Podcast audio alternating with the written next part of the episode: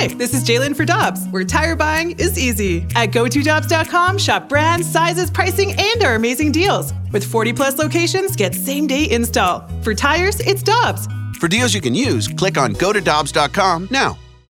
When you need mealtime inspiration, it's worth shopping Kroger, where you'll find over thirty thousand mouthwatering choices that excite your inner foodie. And no matter what tasty choice you make, you'll enjoy our everyday low prices, plus extra ways to save, like digital coupons worth over six hundred dollars each week. You can also save up to one dollar off per gallon at the pump with fuel points. More savings and more inspiring flavors make shopping Kroger worth it every time. Kroger, fresh for everyone. Fuel restrictions apply.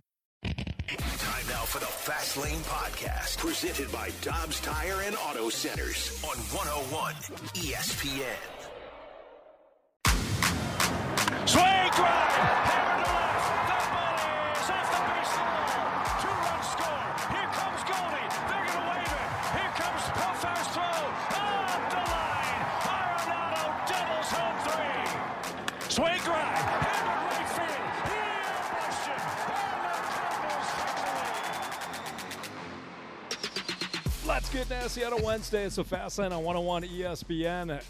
Appreciate everybody joining us. We're live at the Missouri Athletic Club downtown, and it's for the College Basketball Writers Association Awards. And this is uh, this was a fun event a year ago. Jamie, I know that you weren't able to participate with us. Yeah, it was a shame. I was uh, looking forward to it, but I'm glad we're here this year. Yeah, absolutely. So I, I hear Bill Walton's in the building. Maybe we'll I have an opportunity wait. to talk to him. I have so many questions. I Bill. know you do. I, I think Bill do. and I are going to get along just fine. Yeah, you two would probably hit it off just just fine there. You could uh, break out the basketballs here and get after it. Absolutely. Give, give some pointers. You know, Jamie and I were, were shooting some hoops before the show, and Jamie was nailing them from downtown, Marsh. He was. Well, we are I'm, downtown. I'm yeah, he was. But oh, this, you mean in the, on, on the, the basketball, basketball court. court. Gotcha. Yeah, exactly. Gotcha. Yeah, yeah. Uh, yeah I got some game, Anthony. You certainly do. Never, yeah. Never doubted you for a second. Played a little high school basketball. You know who else has some game? The Cardinals. Oh, at now you're on night. board. At least last night. How can you even look at yourself in the mirror that way?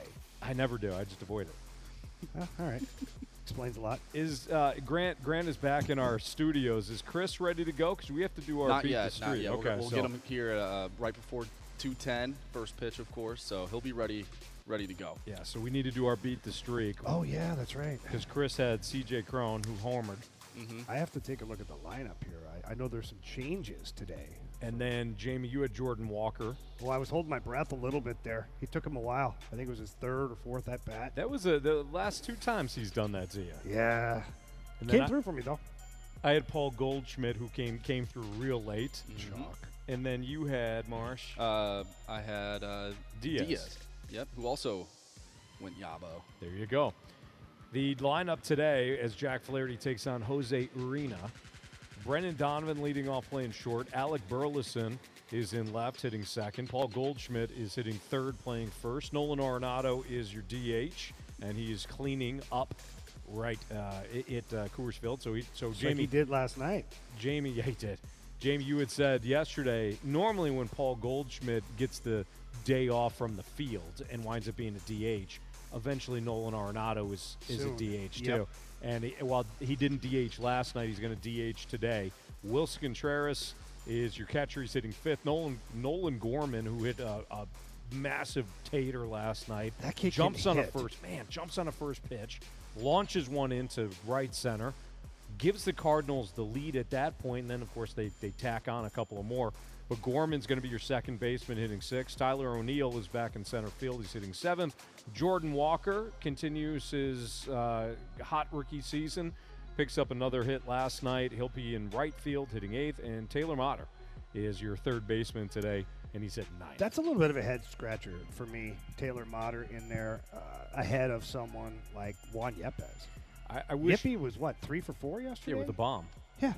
I well, wish you, you hit, you play. Remember those things? Yeah, apparently not for certain guys. You got Albert Pujols telling mm. people that you're the next best thing, and, right. and now you can't even find a spot. Taylor Motter, no disrespect to Taylor Motter, he's fine. He's fine. But Juan Yepez is proving to you that he can hit. Mm-hmm. Why would you like? I don't know how you'd reconstruct this. There'd have to be some pieces that you'd move around. I put. I would have put Gorman at third base. That's his natural position. Yeah, for one day, have Arenado. I mean, I, I know you want to give him the day off, but have just have Nolan Arenado as your third baseman, and then you can have Juan Yepez be your D H. I mean, that'd be yeah. the easiest thing to do. Yeah, I, I just don't um, – I don't get it. I, that's the one I part know. I don't get, because you, you talk about promoting a certain brand of baseball as far as you hit, you play, and that doesn't ring true with Juan Yepez. Right. And he, he's not evil. He's not a Gold Glover, so it's not like he's going to be like, well, I get in the lineup for my defense. No. No, I get in the lineup for my bat. My bat's doing really good right now. I'm still not in the lineup. Yeah. And Taylor, scratcher. I feel like Taylor Motter's getting a fair amount of action yeah. here in the early going for being yeah. somebody that is just really there until Paul DeJong is yeah. is back. And he's not he's not a young guy. No. I, I for, for a lot of time, I thought, oh, Taylor Motter's a young kid. Maybe That's he's next Brendan Donovan. No, he's, he's like thirty years old. Yeah. He's played in independent around. leagues all over the place, and I'm like, okay. So, so, like, what's the fascination here? He'll have a grand slam now that we're dogging him. All right, is Chris ready to go? Mm-hmm. All right, so Chris, our listener for Beat the Streak, is ready. He had uh, he had uh, C J Cron last night, so he's back. So he's got one. I've got one. Marsh, you're up to four now? Yes, I'm at four. Jamie's at five. And Jamie's at five. Yeah, so let's let's play Beat the Streak. We're going streaking! I want to hit baseballs. All of my successes depend on me. You're ready to hit. The hits just keep on coming. And in his first big league hit is a bullet up the middle. All right, Jamie, lead us off.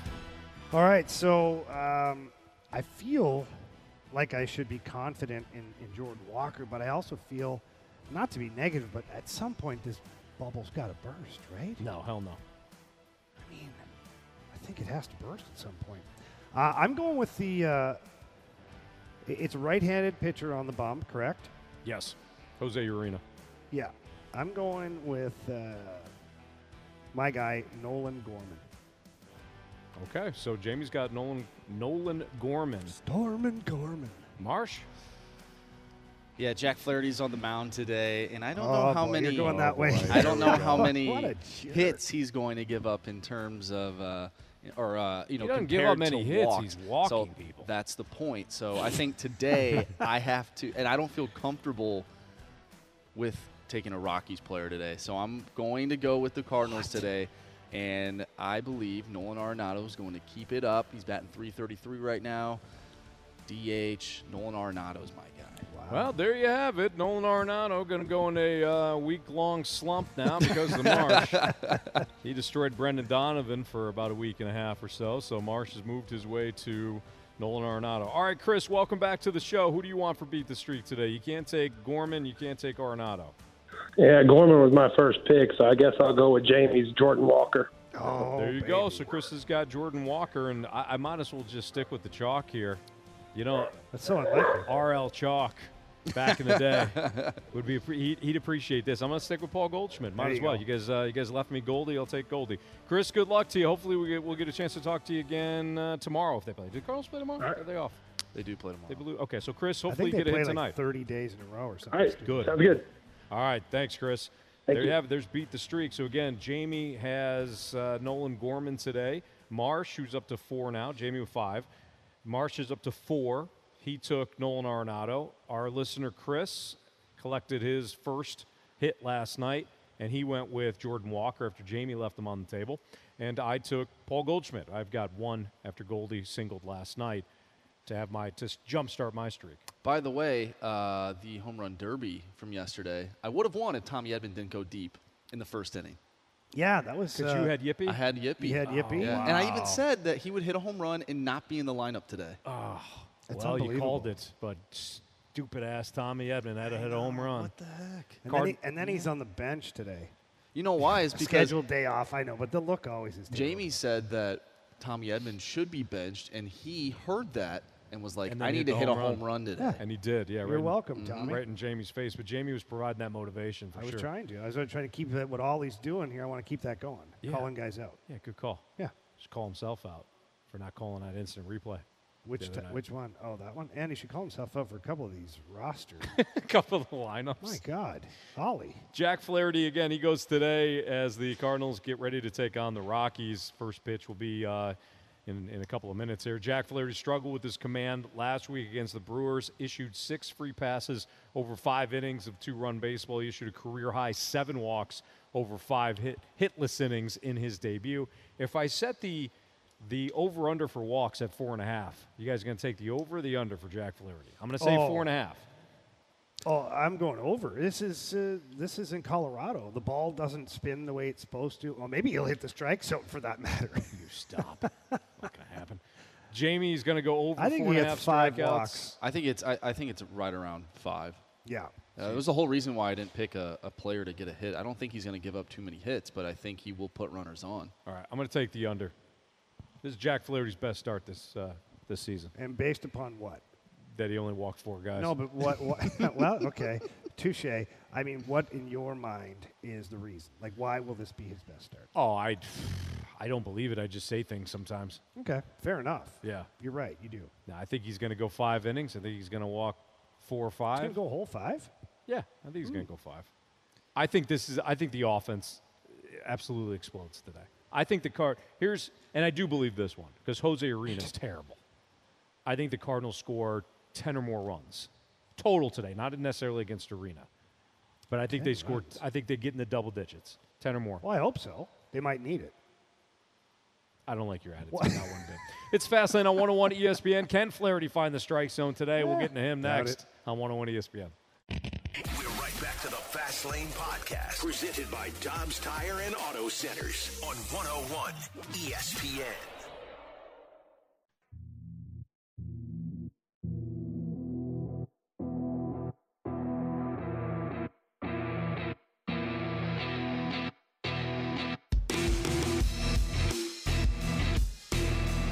Brought up a good point on our Air Comfort Service text line that I had said last week that Miles Mikolas wouldn't have a nine E R A all season long, and as they pointed out, uh, I was right. He's got uh, over a ten now, clear over a ten. Mm-hmm. So, yeah, and somebody also texted it in saying that, that it makes no sense that Jordan Walker's in the ninth spot in the batting lineup, and that's true. It doesn't make any sense. He's in the eighth spot. So. Yeah, I, I did text uh, that texter back, and um, they recognized it and said, oh, ha. You are right. My bad. Either way, that's too low.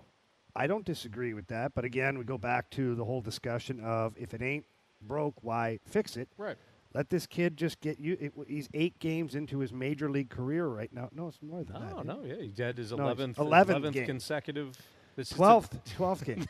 Anthony, I'm going to get there, okay? Get um, and that is my final answer. Sure. Okay, we yeah. got there. Let him just continue to be productive and just be more confident. I mean, every at-bat, every ballpark, every pitcher, all of this is brand new to him. Yeah. Let's let him get settled in. That that would be my personal opinion. I'm fine with it. What we're not fine with is Jack Flaherty walking the house again. So what what's your expectations today, guys? God, I don't know what to expect, to be honest. It's only Coors Field. Like, I honestly have no idea what to expect. Based upon the way he's pitched so far, like, none of it makes any sense. He's got the John Gant, like, recipe going here, yeah, which we know how that ended up. Not, yeah, not great. Well, no. I, you know, it's, it, this is, I realize that the starting pitching isn't good enough. We've talked about it. I realize that the Cardinals are going to have to make. Anthony, you need to talk about the starting pitching. Wholesale changes at the top of the rotation, unlike what the conversation that we had yesterday, Jamie, where people still wanted, I, I guess, deal from the middle of the deck. Yeah, Jose Quintana, let's go get him. Or add to the middle of the roster. But with Jack Flaherty and Miles Mikolas, I, my, I mean, Miles Mikolas has been a disaster in three starts. And I do expect that he'll eventually he'll iron out the, the issues. Really, the la- since since signing with the Cardinals, the problem has been the injuries with Miles Mikolas. It has not been the performance. When he's been healthy, he's pitched well. So this is the first time where, again, since he was signed and since he had, like, just an awful spring training or, or th- like three or four starts in spring training, that he has not pitched well since becoming a Cardinal. Again, durability is one thing, but he has pitched well. So I, I don't know what the issue right now is for Mikolas. I looked at, like, the velocity and things like that. It seemed, seemed to be fine, seemed to be normal. So uh, I think he's just... He's just dealing with mm. uh, a rough stretch here. Yeah, you, good start. Do you guys feel like Ollie... Jerickson Profar, leadoff home run, by the way. Oh, boy. Um, do you guys feel like Ollie left Mikolas in too long last night? Like I, did I expe- couldn't believe that he didn't even have anybody up in the pen, and it was like two batters before the ultimate disaster happened. Yeah.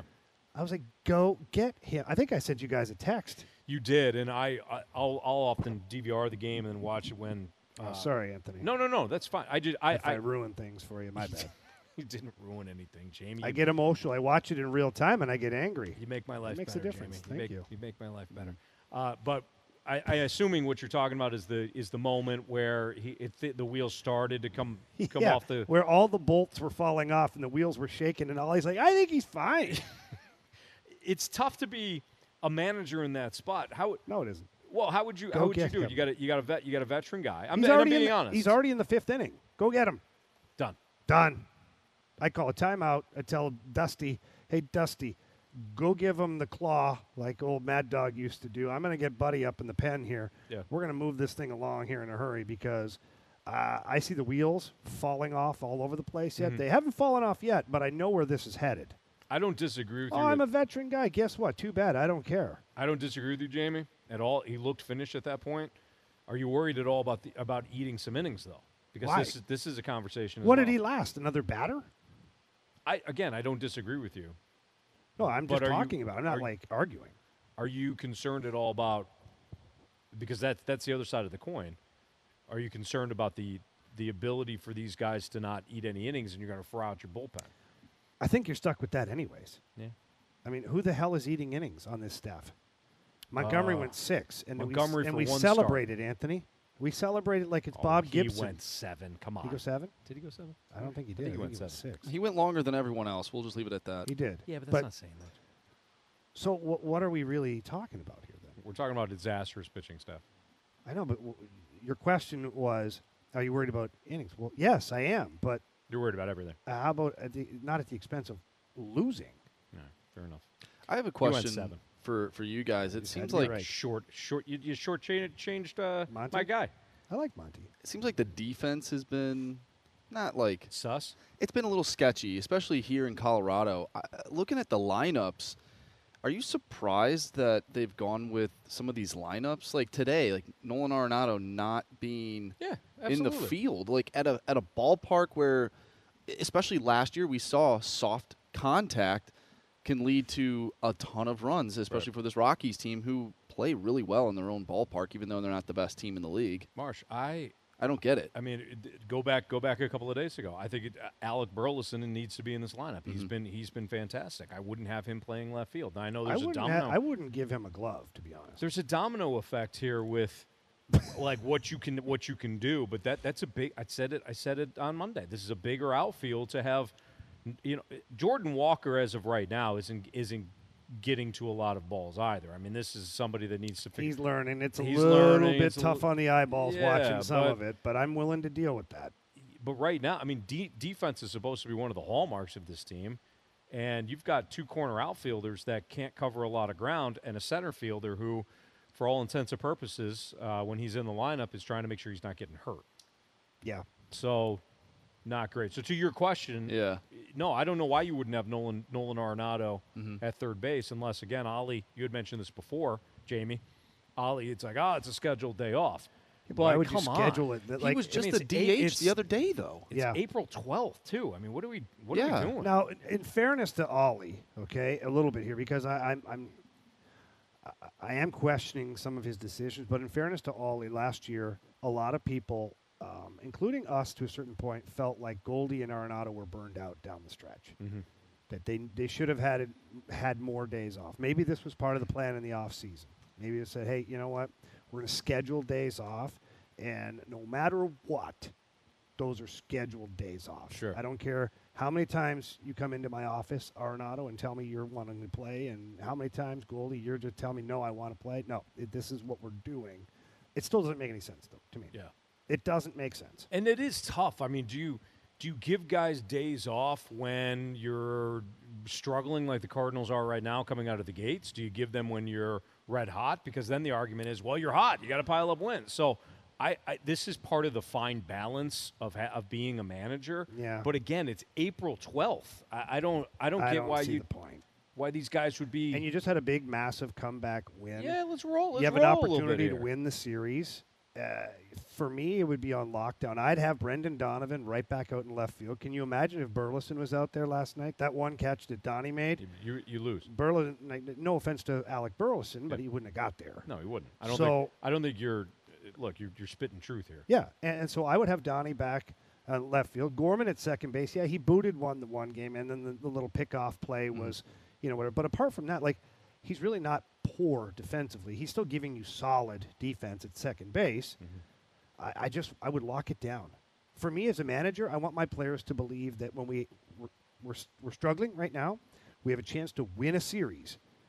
We're going to win the series, right. and we're going for it. And I wonder if it's one of those things where the team seems to be struggling a little bit because there's so much fluctuation in the lineup that these guys have no idea what their role is. I think it's a fair question, Marsh. You know who I bl- who I would blame for that? This actually would go on John Mozeliak, because for as long as I've been here and have understood kind of the roster that Mo wants to build, Mo for the last five, six, six, seven years almost has want has wanted flexibility with his lineup. Oh, he talks about it all the time. He does. He wants flexibility with his lineup. So. When you're saying that, Marsh, I, I agree with you. I, I you know, we're we're from like the nineties style of baseball where it's like, hey, we're gonna run this same damn yeah. lineup out for one hundred sixty-two. You know, like I, I'm I'm exaggerating, but not by much. No. Uh, Cal Ripken mostly played the nineties when he had his Iron Man streak. I mean, that was the that was the thought process. You're gonna play one sixty-two mm-hmm. or one sixty or one sixty if you're Tyler O'Neill. Give yeah. yourself two days off. At oh, least. one fifty-nine. Yeah. one fifty-nine, but. In today's game, there is a lot of that roster flexibility among other teams, and Mo, right, wrong, or indifferent, wants that style. So yeah. if you're Ollie and you're looking at it, you've got a lot of moving pieces. That's the way he set yeah, up this roster. Yeah, but you've got a lot of guys who fit a certain role. To me, you can't move the guys all over the diamond. That's when I look at this team. I feel like there's a square peg round hole a little bit with some of these things as far as the flexibility within the roster. Yeah. You really only have two true utility players, in my opinion. That's Donovan and Edman. Mm-hmm. Those guys can play anywhere on the field, and you're going to feel like you're okay. Yeah. My thing is, like, why? And no offense to Taylor Motter, why are we not giving at-bats to Dylan Carlson? Why can't he be well, the he's D H? Hurt. He's, so he's hurt, but I think your your you same saying, argument though? Your argument applies, I think, for to Juan Yepez. Yepez. Yeah, yeah I, I don't that I don't that understand. He is the biggest head scratch right now. Juan, Yepe's still a young guy too. Juan Yepez went into spring training with an opportunity to win win a roster yeah. spot. Taylor Motter, again, no offense to, to – I feel like we're bagging on the Mott man here. Well, that's his fault. I feel, I feel like we're bagging on applesauce. It's his today. own fault. But when – it is his own fault. I just got that. It is his own fault. Um, you don't ghost the fast lane and get away with it. He ghosted the fast lane one time, and you know what? He's got to he's got to pay the price now. Guy reaches out to me and then ghosts him. What the hell's wrong with you, Taylor? Follow- Followed Jamie on yeah. Twitter and He's, then ghosted us. Yeah. Well, I want to come on. It'd be awesome. You're right. So uh, this is what happens. That's absolutely did this right. to you. But he made the he made the roster because uh, Paul Paul DeJong was hurt, and he you know. And I'm not I'm not saying Paul DeJong is like your savior. I but can't he wait did. for Paul DeJong to be healthy. Right. I don't care about that aspect of it. But Paul Paul DeJong and Motter. Those they're one and the same in that they're they're bench players. They're yeah, backups. I don't get it. I don't. They're break in case of emergency. I would find somewhere for Yippee. Even I feel though like the guy started like he's he's played eight games. Yeah, he's been playing a ton. And he plays. He gets he's put into pinch hit for guys. It's like yeah. I don't know what's going on. I here. don't either. It's the Fast Lane on one oh one E S P N. We have What's Trending coming up next. The smartest way to do your homework is Heckman Lumber. Warm weather means homework for homeowners. If your homework means a new deck, turn to the deck experts at Hackman Lumber. Browse the largest inventory of decking materials and deck accessories in Missouri at Hackman Lumber Company. Talk with their experts about treated lumber, cedar, timber tech, Trex, Evergreen, and Azek to find the best deck for you. Check out endless choices of railings, balusters, and L E D deck lighting options. Hackman Lumber Company will not be undersold on in-stock decking materials guaranteed. You can choose to do it yourself with Hackman's expert advice, or they can recommend reputable contractors to do the work for you. Hackman Lumber saves Saint Peter's is your go-to place for a huge selection of quality bedding plants, perennials, and hanging baskets. They also carry topsoil and potting mix for your gardening needs. Come visit all Hackman Lumber showrooms in Saint Charles, Pacific, and Troy, Missouri, or online at hackman s t l dot com. Hey, it's Kaylee Cuoco for Priceline. Ready to go to your happy place for a happy price? Well, why didn't you say so? Just download the Priceline app right now and save up to sixty percent on hotels. So whether it's Cousin Kevin's Kazoo Concert in Kansas City, go Kevin, or Becky's Bachelorette Bash in Bermuda, you never have to miss a trip ever again. So download the Priceline app today. Your savings are waiting. Go to your happy place for a happy price. Go to your happy price, Priceline. Fast Lane Podcast, presented by Dobbs Tire and Auto Centers on one oh one E S P N. What's trending in the world of sports? The Fast Lane has you covered. What's trending now? Brought to you by Goodwill. Donate to Goodwill and get a half-price Cardinals ticket voucher. It's a Fast Lane on one oh one E S P N with Jamie Rivers and Andrew Marsh. I'm Anthony Stalter. Tyler O'Neill has tied the game at Coors Field. He hit a home run dead center. So the How fast did he run around the bases? He better have booked it. He I'll usually trots anyways. He usually has a pretty good pace to his home run. You don't want to get hurt, Jamie. Uh, He's got a one fifty-nine to play. He's got one fifty, exactly. After today, one fifty-eight, that's for sure. So Jerickson Profar led off the game With uh, let off the the the, the uh, Rockies half the bottom uh, bottom of the first inning with a home run, and uh, again Tyler O'Neill just hit a home run, four hundred sixty-one feet. Good golly! Center. So we're all tied up at Coors Field heading into the bottom of the second. We did get a text message from the six three six. How long are we going to let O'Neill be out there going oh for every game? Three minutes later, never mind. O'Neill just hit a bomb. uh, yeah. We did. And then uh, also, I, I wanted to address this text. I did write back to this person, but uh, from the six one eight said, Jamie, why are you hating talking about Taylor Motter? If someone let you play in the N H L at thirty years old, you would love that opportunity to see what's left in the tank instead of having to go play in Russia. I, I'm, I'm not hating on Taylor Motter at all. I'm happy for the guy.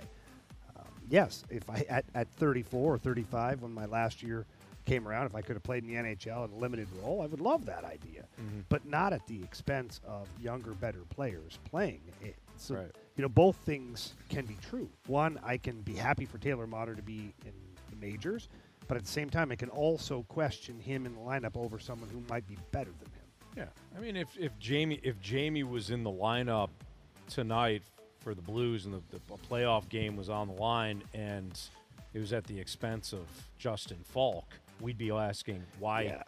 There are some other guys maybe, but not. not I'm just kidding. No. Now, granted, uh, they're not going for a, you know Cardinals aren't going no. for a playoff spot, but no, I, I think you're right, Jamie. Both can be true. All right, Marsh, you got uh, what's trending for us? Yeah, absolutely. Uh, Jim Thomas, who covers the Blues for the Post-Dispatch, uh, and he has been for quite some time. He tweeted out yesterday, uh, as many as as many of you know, I'm calling it a career shortly after this hockey season. forty-eight years, all at the Post-Dispatch, have gone by quick. It has rarely felt like work. Extremely thankful for all the great people I've met along the way. So congratulations to Jim Thomas on a great career. Yeah, J T, look, this guy, um, it's not easy covering a team. It's not easy being a beat writer, uh, especially if a team is struggling at times. It, it's not fun because you have to sit there and talk to the players, the coaches every single day, sometimes asking the same questions over and over again. Uh, so that it, it can be difficult. And let's, one, he does a great job. Uh, he covers the team in, in a really great way. He's very friendly. He gets along with everybody. Uh, I've traveled alongside of Jim Thomas and have nothing but great things to say about him. But I think he deserves a lot of credit, too. And the credit for me is that he was brought in or brought on to be the beat writer for the Rams, Anthony. And you know this. Mm-hmm. It goes all the way back to when you were covering the Rams, too. Yeah. And then the Rams left, and J R, Jeremy Rutherford, our good buddy, who now works at The Athletic, does a fine job over there, but he was the beat writer for the Blues. So the Post-Dispatch, twofold, didn't have a beat writer and didn't have a football team. So Jim Thomas got moved over, relocated to the hockey department. that's not an easy task. Going from something like football where you're in it every day and you understand, you know, the players, you know, the coaches, you know, everything, like you're you're in it, to a whole new sport with a whole new bunch of individuals and learning about the culture and the game and the systems and all that. So credit to, to Jim Thomas uh, for putting in uh, a great career as a writer. Yeah, well said, Jamie. I, I happen to get to know Jim Thomas a little bit throughout the Rams training camps and things like that here, and Jim is nothing but professional and, as Jamie noted, well-liked by not only his fellow media members, but by the, the coaches and uh, by the players. Well-respected guy. And you're right, Jamie. I, I couldn't imagine covering a sport like football for as long as Jim Thomas did and then transitioning over to hockey and really trying to pick it up and, and doing so on the fly uh, like Jim did. So congratulations to Jim on an incredible career. We'd all be so, you know, fortunate to to put in the work like Jim has over his forty years. Yeah, forty plus years, and um and and and be well as well respected as he is. So congratulations, Jim, and I hope you enjoy retirement. Uh, I wanted to bring this up. We got a uh, a tweet from Matt today, uh, and of course we know as as Cardinal fans that Lars Nootbaar has and and Uh-oh. Andrew Kisner brought in the, you know, the the pepper, pepper grinder, grinder. And, and now it's an international the first sensation. Yep. For sure, absolutely. Did it together. Yeah, uh, I believe they were together that mm-hmm. night. Uh, the Orioles have their own interesting oh, I saw celebration. That. Whoever gets a base hit will do a sprinkler. Oh, nice. So let's say a man gets on second. We're doing the sprinkler. Everyone knows that dance, and everyone, maybe not everyone, but a lot of players on the on the uh, the bench have water in their mouth, and they're squirting water like a sprinkler. Now, which one, in your opinion, is more creative? Okay, hang on. Side note here. Yes. Have you seen what they do for home runs? I have not. So they do the sprinkler, and the guys have water and mm-hmm. that for the base hit. For a home run, they have a funnel, a beer funnel. Oh, I did see that. I did see and that. And they funnel the water. Yes. Oh, really? Yeah. That's great. The guy stands underneath. They hold it all the way up the top of the dugout, and they yeah. funnel. Dude, I like the Orioles. They're young and having They're, a great time. Last last year, they came into town, and they, you know, obviously they they. I think they swept. They swept the Cardinals. They, they spanked us. They spanked us pretty good. And I thought, wow, you got you sweat, got swept by the Orioles. And the more I watched them throughout the course of the year, yeah, I'm like, I'm like, guys. I t- and I think I remember telling you, you and B T, I'm like, you know what team I kind of like watching? Damn Orioles. These guys don't suck. No, they, they actually did suck. Then the Cardinals played them, and then they went on their run. Yeah, they did go on a heater after that. You're right. Yeah. They should thank the Cardinals then, really, for that. But no, I think I, I, that's pretty fun. Have it, fun with it, right? It's also kind of nice to be far removed from the pandemic and COVID, where these guys are doing that, and you're like, oh, and we're not, we're not looking at it sideways. Like, yeah. Okay. So no, right. I, I enjoy uh, all of that stuff. You know, baseball's one hundred sixty-two games. If you can't have some levity and some fun in that, like, come on. Yeah. Right now, they're six and five in the A L East, which is just an incredible division right now. The Rays, eleven and zero. Mm-hmm. That, That's they might insane. Not lose this year. That's like Jamie doing the beat the streak. It's just easy. It's, it's just easy. easy for them. It's just easy. I wonder if they have someone on their radio station down in Tampa Bay saying, "Suck it, M L B. This stuff's easy." Wow. Because they, you know, they they, they don't they really should. pay attention to Major League Baseball no. since they have like five people well, that show up to the game. thirteen thousand the other night. What the hell is going on? It's like, a terrible. It's a terrible stadium. It, terrible, terrible location. Anthony, I have questions. Okay, one, I've been to Tampa several times. It's a great city. It is a great city. It's an incredible sports town. Mm-hmm. I've been there for the Super Bowl. I've been there to play against the Lightning. I mean, it, it's fun. People love it. The weather's gorgeous. Like, wh- why is baseball not thriving in that environment? I I mean, I don't it's know. It's a closed stadium, isn't it? Yeah, it's a closed That's stadium. That's your first mistake. You're in Florida. The only problem is the hell are you doing? It the, rains the rain. a lot. I don't care. Yeah, they're they're trying to get ahead of the rain. But, okay, but there, there's no – I've been it in that stadium. It rains in the morning and then dries up, Anthony. That's how Florida works. You're right that it rains quickly, and yeah. then it, it moves it moves on they quickly. They got tarps that are made for this stuff. Regardless of that, you're right about this. Have you been to the Have you been to Tropicana? No. It's a dungeon. It's, it, I, I heard it's dark. The roof is terrible. It it's, is. Yeah. It's a ba- it's a bad spot to. So even if they're going to have it inside, have it have it be fun. Yeah. Like it, we, freaking Arizona has a pool in the outfield. I mean, yeah, Tampa can do something. Well, they had they used to have a, a tank with Rays in it, if I'm not mistaken. They did. Maybe they still do. Not too sure. Nobody's checked. No one's checked. Yeah. It's like they're playing. They're playing poor, at the uh, the Limp Mansion. Those poor Rays are probably gone. Somebody stole them. All right, we were going to talk to Jeremy Rutherford next. Uh, the final home game for the Blues tonight. They take on the Dallas Stars, and we'll get J R's take on his uh, latest article talking about the things that we have learned about the Blues down the stretch. J R next in the Fast Lane on one oh one E S P N. We're right back to the Fast Lane Podcast, presented by Dobbs Tire and Auto Centers on one oh one E S P N. It's time for the Rutherford Report on one oh one E S P N. Anything you folks want to know about the fascinating world of pro hockey? Here we go.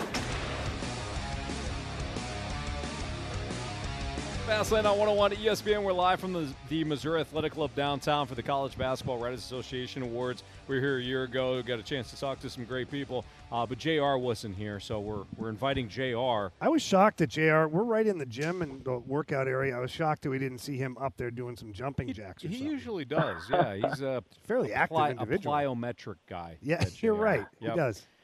J R joins yeah, us right now.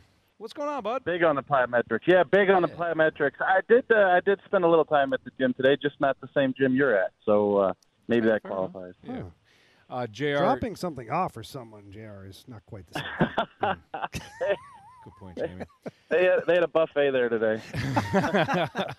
Jamie and I ate the buffet. We today. did have the buffet. Outstanding. It was wonderful. Uh, J R, I know that you were somebody that was a teammate of Jim Thomas at the Post-Dispatch, and Jim is retiring at the uh, the end of the, the Blues season, so this will be his last home game. forty-eight years in the business, uh, obviously a long time with the Rams. And then when you went over to the Athletic, he he covered the beat for the Blues. Of course, the Rams left for L A.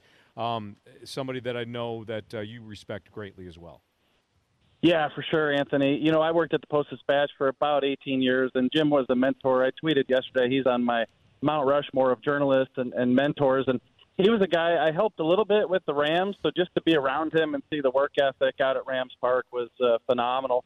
I used to sneak into the Post-Dispatch after Rams games, after he turned in his stories on Sunday, and go into the computer system at the Post-Dispatch just to read the stories to get his uh, perspective. That's how much I kind of looked up to, to what he did. And then when I left uh, for the Athletic in two thousand seventeen, you kind of wonder, everybody kind of wonders, okay, who's going to come in and replace you there at the newspaper? And you know, when they said Jim, he said, I've never covered hockey. I've watched a little bit over the years. Boy, did he catch on quick. Uh, it wasn't too long before he was saying, well, I think they'll call up this guy because they've only got seventeen, you know, so on and so forth. It was just amazing how fast he caught on. So congratulations to a wonderful uh, career, a good friend, and an awesome mentor. Yeah, J R, just to stick with Jim Thomas here just for a second, um, you know, two-part question for it. Uh, one, how hard would that be to jump from one sport to another? You kind of described a little bit there, but you know, put yourself in in Jim's shoes if you had to, you know, jump and cover the Rams on a daily basis. You know, how hard would that be? And then how hard is it overall to be the beat writer? Because in pro sports, that team, it's not all roses at the end of the day, and there's things that, you know, there's losing streaks, there's players that have bad personal streaks, and it's not always easy to be that guy, is it? No, it's not. And, and to come from being a, a Hall of Fame writer in the N F L where you, you know how things work on an everyday basis, you know the salary cap, you know uh, qualifying offers, you know when, when guys are coming in to try out. You have your sources built up within the organization. And to do that for twenty-plus years, and if I'm not mistaken, in the twenty-plus years that uh, the Rams were here, uh, and Jim even went out to L A to cover them a little bit before they came to Saint Louis, Uh, I think he might have missed one or two practices and no games in, in twenty-plus years, so that's the work ethic right there. Wow. But you're familiar you're familiar with the vocabulary, the vernacular. When a front office person tells you something, Riv, uh, you know right away exactly what they're talking about and what the ramifications are, and you go write your story, and you're completely comfortable. But then when you come into the N H L and you talk about a draft lottery or you talk about, you know, this player needs ten games or thirty days in order to clear waivers. There's just so much uh, that's different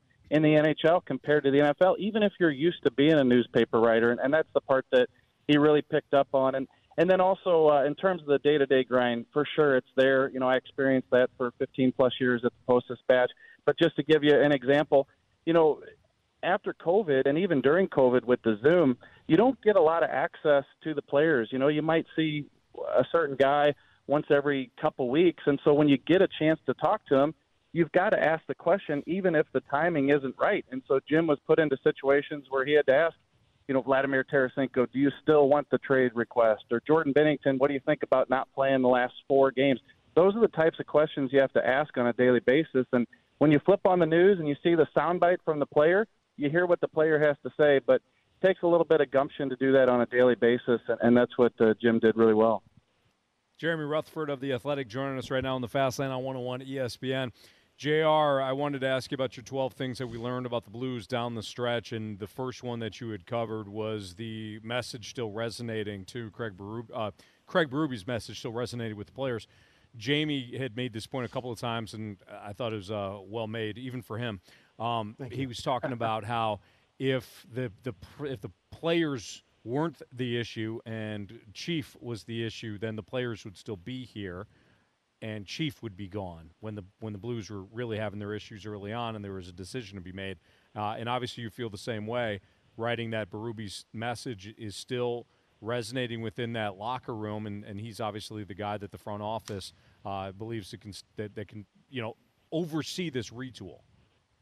Yeah, when I heard Riv say that a day or two, uh, I was listening, and it was kind of a, like a light went on with me. Like, oh, you know that that is that is accurate. Like if you're going to move the O'Reillys and the Tarasenkos and the Barbashevs and the Acharis and, and kind of make this uh, roster retool, and you're keeping the coach in place, that says a lot about what you think about the coach, and I think that's uh, dead on. It's a real good point by Riv. You know, where I was going with my point in the article is, you know, eleven, seven, and two down the stretch, one of the top ten records in the N H L down the stretch. Look, nobody's giving out ribbons uh, for missing the playoffs, but I think it's a situation where I've covered a lot of seasons, I've covered a lot of bad teams, and I've seen it go the exact opposite way with a coach. And it might not be at the end of the season. It could be at the start of the season where uh, you see a Davis Payne get fired. Or, but it, it, when it does go sideways, everybody looks to the coach, and that wasn't the situation here. And so uh, did they beat up on a lot of non-playoff teams? Uh, yeah, but I think they also had some really good performances. And more importantly, the effort was there. It looked like they were trying to end on a strong note. And I think that speaks well to uh, the coaching situation. J R, there were some additions made at the trade deadline and around the trade deadline. So, um, you know, we'll highlight Sammy Blais as well in this conversation. So if we're looking in particular at Sammy Blais, Kasperi Kapanen, and Jacob Verana, you know, in your opinion, how do you feel uh, these guys have worked out for the Blues? And, you know, what do you think their role is moving forward into next season? Yeah, Sammy Blais, the best player in that trade, huh? Oh, my God, it's unbelievable how good he's playing. Yeah, no, he's been great, and even greater than what he's been able to come in and do. You know, a lot of people thought that, okay, Sammy Blais coming back. He was a part of that Stanley Cup team, uh, but he didn't do much in New York. But, you know, the more you think about it and the more we see him produce, you think about he's coming back from that knee injury. And, look, he's not going to be probably a top-line player, might not even be a top-six guy, but he's coming in and showing you that he can produce. He's got that physicality. But here's the best part. When I say greater, a million dollars next year. You have a Sammy Blais that looks like he's only getting better and healthier coming back for a million dollars, and that is absolutely terrific for the situation that the Blues are in, needing quality players and needing them on the cheap. And then you look at Verana and Kapanen. You know, I think both of those guys have uh, been good, too, coming in. Definitely provided that extra notch in the speed department. And, again, super cheap. Detroit picks up fifty percent of Rana's salary. You get him for a couple and a half million dollars next year. You kind of got uh, Kapanen on the cheap as well. And the, the the big thing here is, you know, are you bringing in a Sammy Blais, a Kapanen, a Verana to solidify your Stanley Cup team, you know, three, four, five years ago? No, that's not the case. This is a situation where you want to keep the team competitive. These guys give you a chance. Like I said, all three of them are inexpensive. Whatever the retool looks like next year, you feel pretty good based on what we've seen that these guys can help. Last question for Jeremy Rutherford, our Blues insider with The Athletic. We got uh, some young guys on the on the uh, the in the line combinations tonight for the uh, Blues as they take on the Dallas Stars. What do we? What do we? What should we know about some of these uh, opportunities for these young players tonight, including McGee? Well, first of all, are you going down there, Riv? Are you between the benches? Uh, no, it's a national game tonight, national E S P N, game. But I am going down there. Um, I'm going as a civilian tonight, J R. I don't oh. know if there's been a game this year that I've actually attended if I wasn't working. So the girlfriend and I are going to head down and enjoy the evening. Okay, rest in peace to the beer kegs down there at Enterprise tonight. But That's I think bourbon, uh, you know if, you, if you get down there, Riv, you got to check out this mustache on uh, Hugh McGing, who's going to make his N H L debut. He looks like a little bit of Ted Lasso here with the mustache. And, and so, he, he goes yay tall, and when I say yay, he might be looking up to Darren Pang over there. Uh, they uh, joked with him, who's taller, Nathan Walker, Torrey Kruger, Hugh McGing, and uh, he said they want to stand side by side. But they all three might be shorter than Colton Parayko's stick. But uh, the kid's got some The kid's got some feistiness, and uh, he deserves it. I added up the American Hockey League games today. He's played uh, about one hundred sixty of them, and he's getting his first crack at the N H L after being a, uh, I believe, fifth-round draft pick two thousand eighteen. So he's going to get a chance tonight on that fourth line, and he was sitting next to Alexei Torpchenko at the locker stall the other day, and both those guys were uh, living it up. They're excited about playing together here in the N H L, so that's one player that you'll get a look at tonight. Good stuff. All right, J R, enjoy the rest of your day, and I want to apologize for Jamie and I. We didn't wish you happy birthday last week when we talked to you. We talked. I about, brought it up, and Anthony said, no, we're not doing that. Well, an homager, so. But happy belated birthday to you. We hope you had a great thirty-eighth birthday, my man. Yeah, no, thanks, thanks. Yeah, I wish. But, no, thanks every time. And uh, we'll see you down at the game tonight, Riv. Uh, save me a bourbon. You got it. Thanks for the warning. All right, see ya. Why'd he be a jerk to what? J R? Oh, he'd do it to me, too. Okay? He absolutely would. He yeah. gets it. He gets he it. Totally, he's been around hockey long enough. Yeah, he knows. He knows. We only make fun of the ones we like. If we don't say it, guess what? Beware at that point. That's true. You're like, oh, wow. What did I do wrong? He's me. Always nice to me. Yeah. six thirty tonight, Puckle Drop, Stars and Blues. five thirty will be the pregame tonight right here on the Blues Radio Network, one oh one E S P N. Uh, we'll jump back into the pitching. We we haven't talked enough about this Cardinals pitching yet, uh, yeah. Jamie. And we'll also give we you an haven't? update, some good news next on one oh one E S P N. With threats to our nation waiting around every corner, adaptability is more important than ever. When conditions change without notice, quick strategic thinking is crucial. And with obstacles consistently impending, determination is essential in overcoming them. It's this willingness, decisiveness, and resilience that sets Marines apart. With our fighting spirit, we don't just fight battles, we win them. Marines are the constant our nation counts on to fight the unknown. And through adaptable problem solving, we do just that. Learn more at Marines dot com. Mother's Day is around the corner. Find the perfect gift for the mom in your life with a stunning piece of jewelry from Blue Nile. From timeless pearls to dazzling gemstones, Blue Nile has something she'll adore. Need it fast? Most items can ship overnight. Plus, enjoy guaranteed free shipping and returns. Don't miss our special Mother's Day deals. Save big on the season's most beautiful trends. For a limited time, get up to fifty percent off by going to Blue Nile dot com. That's Blue Nile dot com. We're right back to the Fast Lane Podcast, presented by Dobbs Tire and Auto Centers on one oh one E S P N. three oh four, your time check is brought to you by Clarkson Jewelers, an officially licensed Rolex jeweler with Jamie Rivers and Andrew Marsh. I'm Anthony Stalter. We're live at the Missouri Athletic Club for the College Basketball Writers Association Awards. Uh, we haven't had any interviews th- thus far, but the festivities get going. And, Jamie, they've got all the co- the basketballs lined yeah, up. There's balls everywhere in here. Yeah, get a bunch of balls. It's yeah. a, it is a basketball arena, so. Or That's not great. Arena, but a, a basketball uh, court. An arena? Yeah, Anthony? I called it arena. I made, I made the mistake, uh, and I fixed it right away. You did. Jamie, I saw you eyeing those balls, though. Those uh-huh. are not for you. Those are for the men and women who played their balls off this, this their basketballs off this year and collected some outstanding hardware. So they sure did. They are nice balls, I'll tell you that much. They're not the kind you'd like to use out in the street because no. they'd get all scuffed up and exactly. marked up. You want to yep. keep these ones pristine. No doubt. Cardinals now up three one thanks to Nolan Arenado. Hitting a two-run home run. The curse has been lifted. Yep, so don't worry, Marsh. We're good. We, uh, w- you, you, you did not curse Nolan Arenado like you did Brendan Donovan. Mm. Unfortunately, did did anybody have Arenado in the home run derby? Did you? We didn't do one today. We didn't do one. Oh, that's right, because we didn't have the lineup game. That's right. But we didn't. We we actually could have, because we don't need the lineup game. Yeah. True. We got in on the hit. We could have followed that right up. That's just bad, bad planning by us. It totally is. I blame myself. I would have had Tyler O'Neill though. You guys know that. Uh, Cardinals. Cardinals now up. Cardinals now up three to two. Rockies just scratch one across. But Jack Flaherty thus far has looked okay. I mean, he gave up a leadoff home run to Jerks and Profar in the bottom of the first inning. Otherwise, he has settled in. He's uh, through three and two thirds. He's allowed the two earned runs, three hits, three Ks. Here's the important one though: one walk. And Marsh. Certainly. Why you got to be like that? Oh, I'm, I'm saying it's we're encouraged. We're trying to root on our Redbirds. I am here. too. So far, Jack Flaherty's looked good. He has. Looks like he's living more at the bottom of the strike zone, mm. and again, he's only got one walk as of right now. Miles Mikolas, though, he's he's a concern. He is. I mean, three starts. Is he your only concern? No, of course not. So, but that's my problem. We dive into this starting pitching is. If it was isolated to one guy, you could say, okay, we're going to figure this out somehow, some way. Yeah. Monty has been your only guy where you feel like, I'm going to hand him the ball and I'm going to be okay. Yep.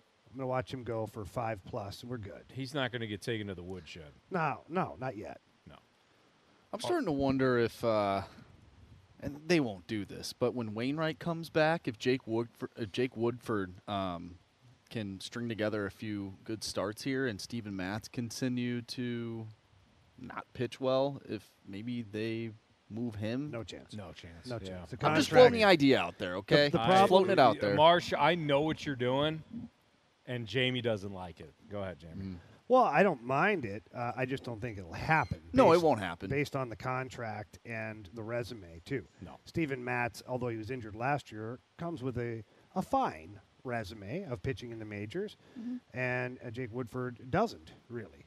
So uh, without really going into it, because yeah. we don't have to, Jake Woodford just hasn't done enough yet to get that benefit of the doubt. Yeah, type not, not trying to sewer the kid, but the stuff has not played well no. thus far. Now, you can make the argument, and you would be, you know, like Marsh just did, that Steven Matz says his stuff hasn't played well. Jamie's But right. it has played in the he, past. It has played in the past. He's got a contract.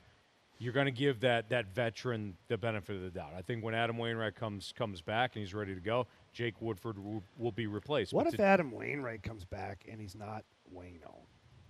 I mean, like, he'll still be Waino because he's the same person. I don't mm. mean he's going to change. Um, what I mean is... Yeah, you don't mean he's going to, like, uh, do the whole f- the face-off thing and he's going to wear somebody else's face. Correct. I don't know, think like that... Hannibal Lecter or something. Yeah, correct. I don't think that'll happen. Um, but what? What do you do if he comes back and it's the version of Adam Wainwright that you saw in spring training? There is, and there's no injury this time. I know this is a big, like, what if, but oh, there'll be an injury. Probably, you're right. I mean, we'll be tipping his pitches or something. Something, yeah. It's his plant foot. Exactly. His shoelaces. On his glutes weren't firing right or something. Cleat. Yeah. Jamie, I think to your earlier point, there's nothing you can do. There really isn't. I'm not. I, I'm not. Do you go to Libertor then? Do you just say, "Hey, screw this. Let's bring up the kid," not for like permanent, but like, give him a shot? What I think will happen is you'll have a phantom injury for somebody, and then yes, Libertor, Libertor will have yes. What's a phantom injury? Well, they go up to somebody in the clubhouse and they go, "Hey, does your arm bother you?" And he'll say, "No, I feel great." And then you punch him right in the elbow, and, and you go, "Now, mm-hmm. now does it bother you?" Because you're on the I L. Do you have to physically hurt the person? No, no, I just added that. Out of spite. Yeah. But no, it's a phantom injury. Yeah, you say, hey, you know what? Uh, you look hurt today. Hmm. You're hurt. Wow. To skip, I feel fine. You're hurt. And then he's placed on the I L. Yeah. And then you bring up Matthew Liberatore. Okay. Yeah. I don't hate the idea. I'm fine with it. Mm-hmm. Yeah, phantom injury. Hmm. Okay. But, yes, I do think that's a possibility to your question. Don't you? Phantom injury? Matthew Liberatore, yes. And Matthew Liberatore coming up at some point? Well, if the if the young man continues to pitch the way he has so far this season in Memphis, I mean, why wouldn't you give him a chance? It, I, and I do feel like there's still some redemption there for John Mozeliak, where he's going to want Matthew Liberatore to come up and do well, because that lightens the abuse that he takes for the Randy Arozarena thing. And he's having a fantastic start to the season, too. It's a good te- a good thing that he's not on a very good team either. No, they're only eleven and oh, twelve and oh at this point. Yeah.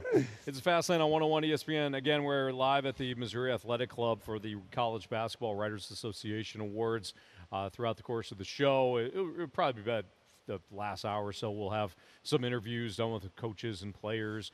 Uh, last year we talked to uh, Oscar Tshiebwe of Kentucky. Mm-hmm. I Bless thought he's think hey, I thought he was going to the N B A, and at that point he kind of indicated he might have been, and then he went back to Kentucky hmm. for uh, for another year. So good year too. You never know. It was a good year, Jamie. That's right. He's a great, he's a very good player. Mm-hmm. Yeah. So you never know who was going to stop by. So we'll have some interviews throughout the course of the show. But as we move on here in the Fast Lane, we got our Sports Six Pack next. So if you got a question for us, fantastic. Uh, we'll uh, answer them in our Sports Six Pack next. I want to win E S P N. We're right back to the Fast Lane Podcast, presented by Dobbs Tire and Auto Centers on one oh one E S P N. I have a question. It's time for the Fast Lane to answer your sports questions. I want to ask you a bunch of questions. I want to have them answered immediately. Answer the question. Answer the question. Asking me all these weird questions. Answer me! The Sports Six Pack is refreshed by Schlafly Beer, the original Saint Louis craft brewery.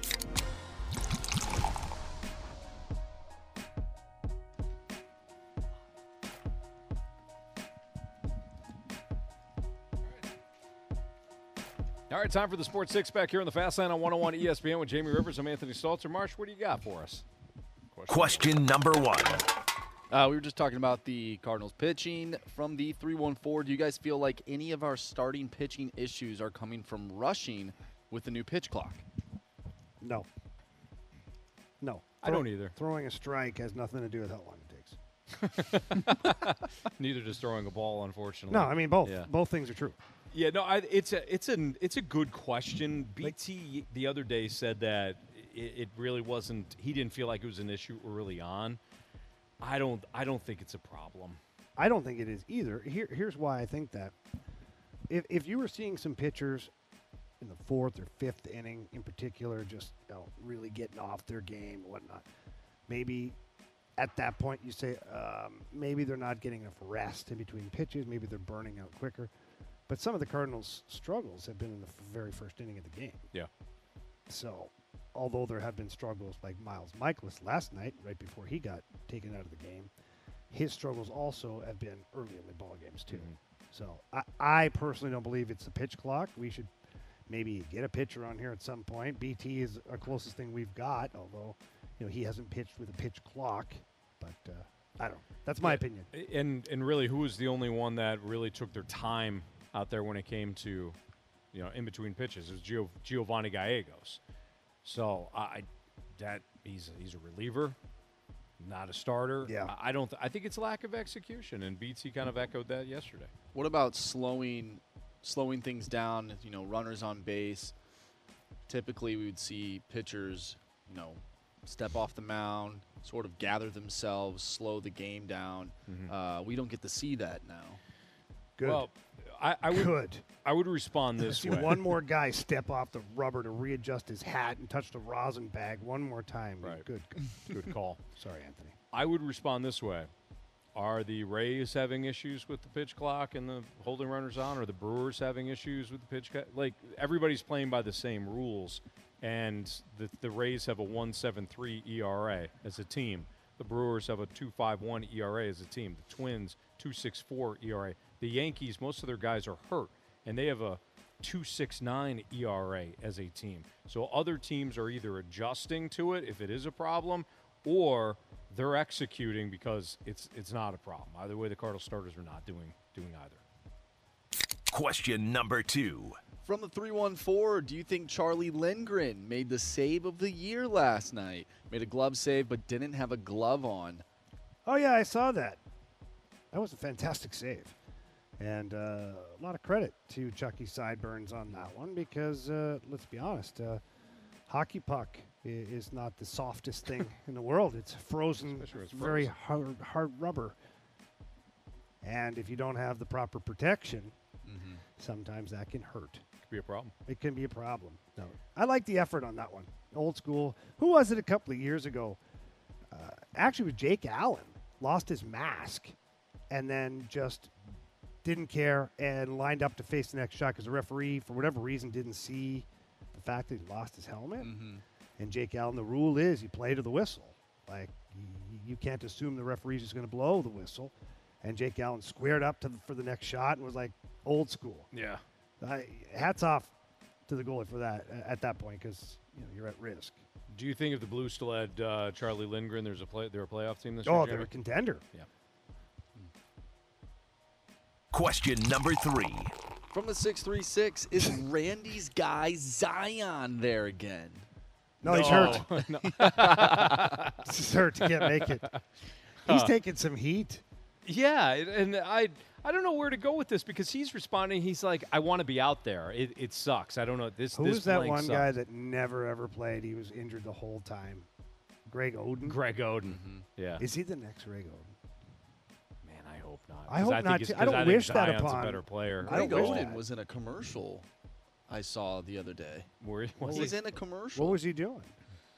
Uh, I I is it a medical I product? can't remember. No, fitting.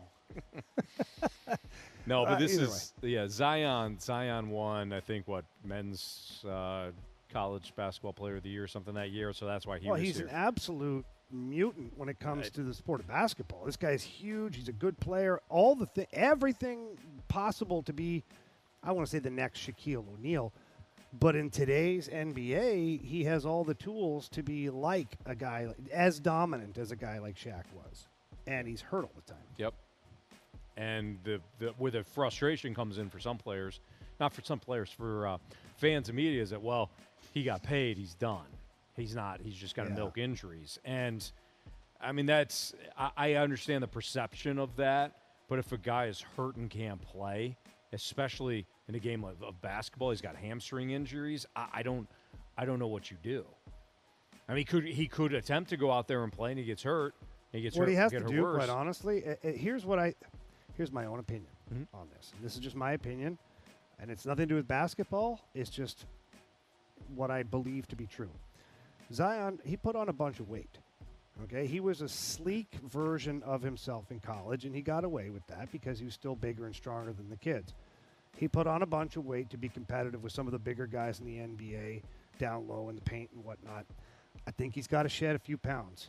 He's got, because right now I feel like he's so heavy and he's such a big human being. He's putting a lot of stress on hamstrings, on groins, on ankles, knees, all of that. We've seen what he does to shoes. Yeah. He blows out of shoes all the time. So, but you laugh, but think about tendons and ligaments and muscles. They're going through the same crap as that shoe is. uh, they, they are, though. They are. They're going, like, this is a massive, strong, powerful individual. I think he shed a, a, a few pounds, really attacks some of the pliability in the off season, Pilates or something like that. I mean, this guy, if he really wants to play, I think he's got to change something in order to stay on the court. Yeah, and if he does stay healthy, he's got he's got to keep the weight off too, because I think he started to pack on the pounds too once it once he was hurt. Well, yeah, which I'm sure happens. Question number four. All right, we get a text from the six three six. Uh, is Ali Marmol being outmanaged? Not specifically in this game, but just throughout the, the course of the season so far. I, I don't think there's an, I don't think there's been another manager that has outmanaged Ali Marmol. Has he made mistakes? Yeah, I thought the other night. Wh- I don't know. You know, it doesn't it doesn't sound like they had the replay, the right angle to to, to challenge the Wilson Contreras play. I mean, clearly Contreras tagged out the runner at tra- tra- uh, tagged out Charlie Blackmon at home. Oh, you can see it. Yeah, you could see it. Now, B T said that they didn't have that angle for the Valley Sports Midwest broadcast. I'd imagine Here's they had where it for I push back, though. Yeah, so you're – sorry, you're finishing. The the teams have access to all of those cameras, by the way. So then he made – he clearly made a mistake there. He, Somebody – Or his guy, his video guy, made the mistake. Or didn't see it in time because they, they are operating with the, the challenge clock right. now that, you know, all of a sudden they're holding everyone accountable to this fifteen seconds. Right. So. Because I, I know, I shouldn't say I know for a fact because it's Major League Baseball. It's not the N H L. But I would imagine that these sports are all operating under the same guidelines. But in the N H L, they give you um, all angles of whatever they have in the building, mm-hmm. every camera, and then you can go and click on it, and it, it pops up bigger on the one screen. So I, either maybe he didn't see that angle quick enough to pull it up, and once he pulled it up, the clock or the the time had expired. I don't think overall. I don't feel like Ollie's been outmanaged yet. I don't. Again, I don't think. I don't think. So, I don't think there's another, another manager that's in in the other dugout out managing him thus far. I think he's made some mistakes. Jamie and I have often, often uh, we have expressed how we haven't liked some of these lineups. I don't know why Mo- Taylor Motter's getting as many opportunities as he is when a guy like Juan Yepez has an, has an opportunity yes, yesterday. It's a home run. Mm-hmm. You know, Juan Yepez isn't in the lineup tonight. I don't understand why some of you – I don't understand some of the defensive choices that he has. I didn't understand the other night when Motter got the opportunity to hit uh, pinch hit for Brendan Donovan in a huge spot. I – I realize you're trying to go lefty. You know, you're not. You're trying to avoid that. Yeah, Dylan lefty, lefty on the bench. Yeah. Too. So, I, I question some of those things. I know Jamie has as well, but that doesn't mean that he has been outmanaged, so to speak. What I don't fault him for is lack of execution on his players' behalf, where I think some people do. I think some people want to throw their frustrations all at Ollie Marmol. He has never thrown one pitch thus far. He has not thrown a pitch for Miles Mikolas. Miles Mikolas has been terrible. Steven Matz has been terrible. Outside of one start for Jordan for Jordan Montgomery, and thus far, Jack Flaherty is having a really good start today, so maybe maybe we count this one as well. None of his pitchers are throwing well. I don't put that on Ollie Marmol. Some of the questionable lineup choices, yeah. Having Alec Burleson playing le- you know, left field in a, in a spot like Coors Field where you've got, you know, where's some of the defensive – he made the defensive move yesterday to get Brendan Donovan out there, and it worked. Mm-hmm. But I, I think that, yeah, there's been there's been some questionable decisions. Outmanaged, I wouldn't classify it as that, no. Question number five. From the three one four, what are your thoughts on Salt Lake City trying to get an M L B expansion team? Salt Lake City, M L B? Yeah. Looks wow. like the uh, former owner of the Utah Jazz plans to uh, pursue a Major League Baseball franchise. Well, all the power to him. I think he better get in line, though. There's some better cities that are already, I believe, on the map waiting for a Major League Baseball team, Nashville being one yeah, of them. That's the one I was thinking. Um, I know that Montreal is another city that is very eager to bring baseball back up into that neck of the woods up in Canada. Uh, I think there's a couple other places, too, out west that um, – Nashville and Montreal were the two that I was thinking of, especially when you consider the team that we bagged on earlier. Not not the team. The team has been great, but the fan base would uh, be in Tampa Bay. Yeah. You know, Tampa Bay had well, that. Tampa already tried to do half their home games yeah. in Montreal. Yeah, that and was weird. The league weird. said, no, right. what are we doing here? So, uh, but, Jamie, I think you're right. There was there was another city. I can't, I feel like, I can't remember. Was it Portland? I don't. I feel yeah, like it was, was up Portland. in the Northwest somewhere. Mm-hmm. Um But either way, I, I Salt Lake, uh, I've been there. They used to have a minor league team in, in Salt Lake. It's nice. I, I don't know if the appetite would be there, but this guy, fo- former owner of the Jazz, he obviously has a few pennies to rub together, probably knows a little bit more of that demographic, that business atmosphere yeah. in Salt Lake than I do. So he must feel like there's a way to do this. I, I do think it's probably third or fourth on the list, though. Agreed. Question number six. Final question from the six three six. Who do you have winning the Jake Paul-Nate Diaz fight in August? So it, this is an M M A fight, right? It's not a boxing match. To what, to my knowledge, it's an M M A fight, I believe. Marshy, can you confirm or deny um, that, please? Looking it up right now, I know Nate Diaz was a he's an ex-U F C Yeah. Guy. No, it is a boxing match. It's a boxing it match? It is boxing, Then yeah. I think Nate Diaz is in trouble. I do. Nate Diaz, a couple things about him. Uh, an incredible submissions fighter, tough as nails.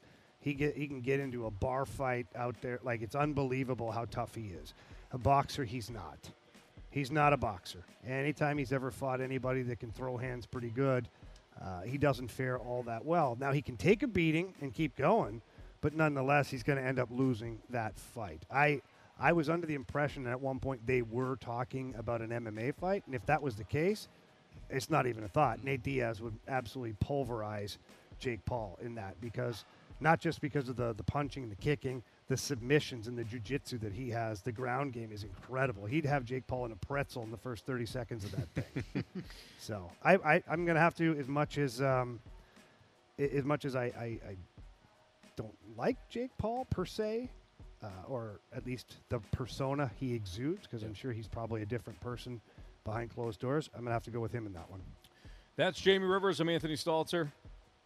Fastline on one oh one E S P N. We're live from the Missouri Athletic Club for the College Basketball Writers Association Awards that are going to be going on tonight, uh, hosted by uh, – look, looking forward to that. We've got the gauntlet coming up in thirty minutes. But, Jamie, you and I were discussing the Lamar Jackson situation the other day in relation to the Odell Beckham signing by the Ravens, and you had brought up the report by Ian Rappaport saying, well, this might inch Lamar Jackson closer to re-signing with the Ravens or at least signing his tender. And I had a thought about – other quarterbacks, and maybe we got it wrong on what Lamar actually wants. That's next on one oh one E S P N. Another day is here, and you're ready for it. What to wear? Check. Breakfast, lunch, and dinner? Check. Planning for what's next and how to save for it? That's where Bank of America can help. For your financial to-dos, Bank of America has experts ready to help get you closer to your goals. Get started at one of our local financial centers or twenty-four seven in our mobile banking app. Find a location near you at bankofamerica.com slash talk to us. What would you like the power to do? Mobile banking requires downloading the app and is only available for select devices. Message and data rates may apply. Bank of America N A, member F D I C. We're right back to the Fast Lane Podcast, presented by Dobbs Tire and Auto Centers on one oh one E S P N.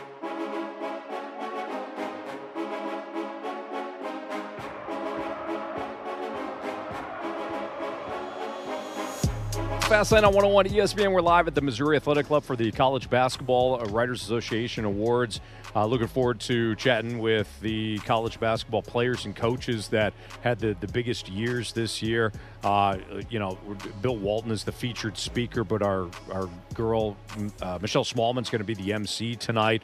Mike Brey, the Good Guy Award, he re- resigned from Notre Dame. Uh, Brandon Miller is the Way- Wayman Tinsdale Uh, award winner for the men's freshman of the year. Of course, he played at Alabama.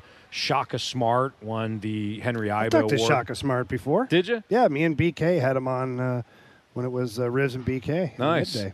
Very nice individual. Shaka Smart, very uh, well well decorated college basketball coach. And Zach Edney, the Oscar Robertson Trophy for the men's national player of the year for his work at Purdue. That was the award that Zion won in twenty nineteen. He won the Oscar Robertson men's basketball player yes. uh, of the year award. So looking forward to this. Uh, Caitlin Caitlin Clark of, of Iowa, obviously been in the, the news a lot from the Iowa L S U national championship game. She's the women's player of the year. Uh, she will not be in attendance tonight. What? She heard that Jamie and I were here, and she said, you know what?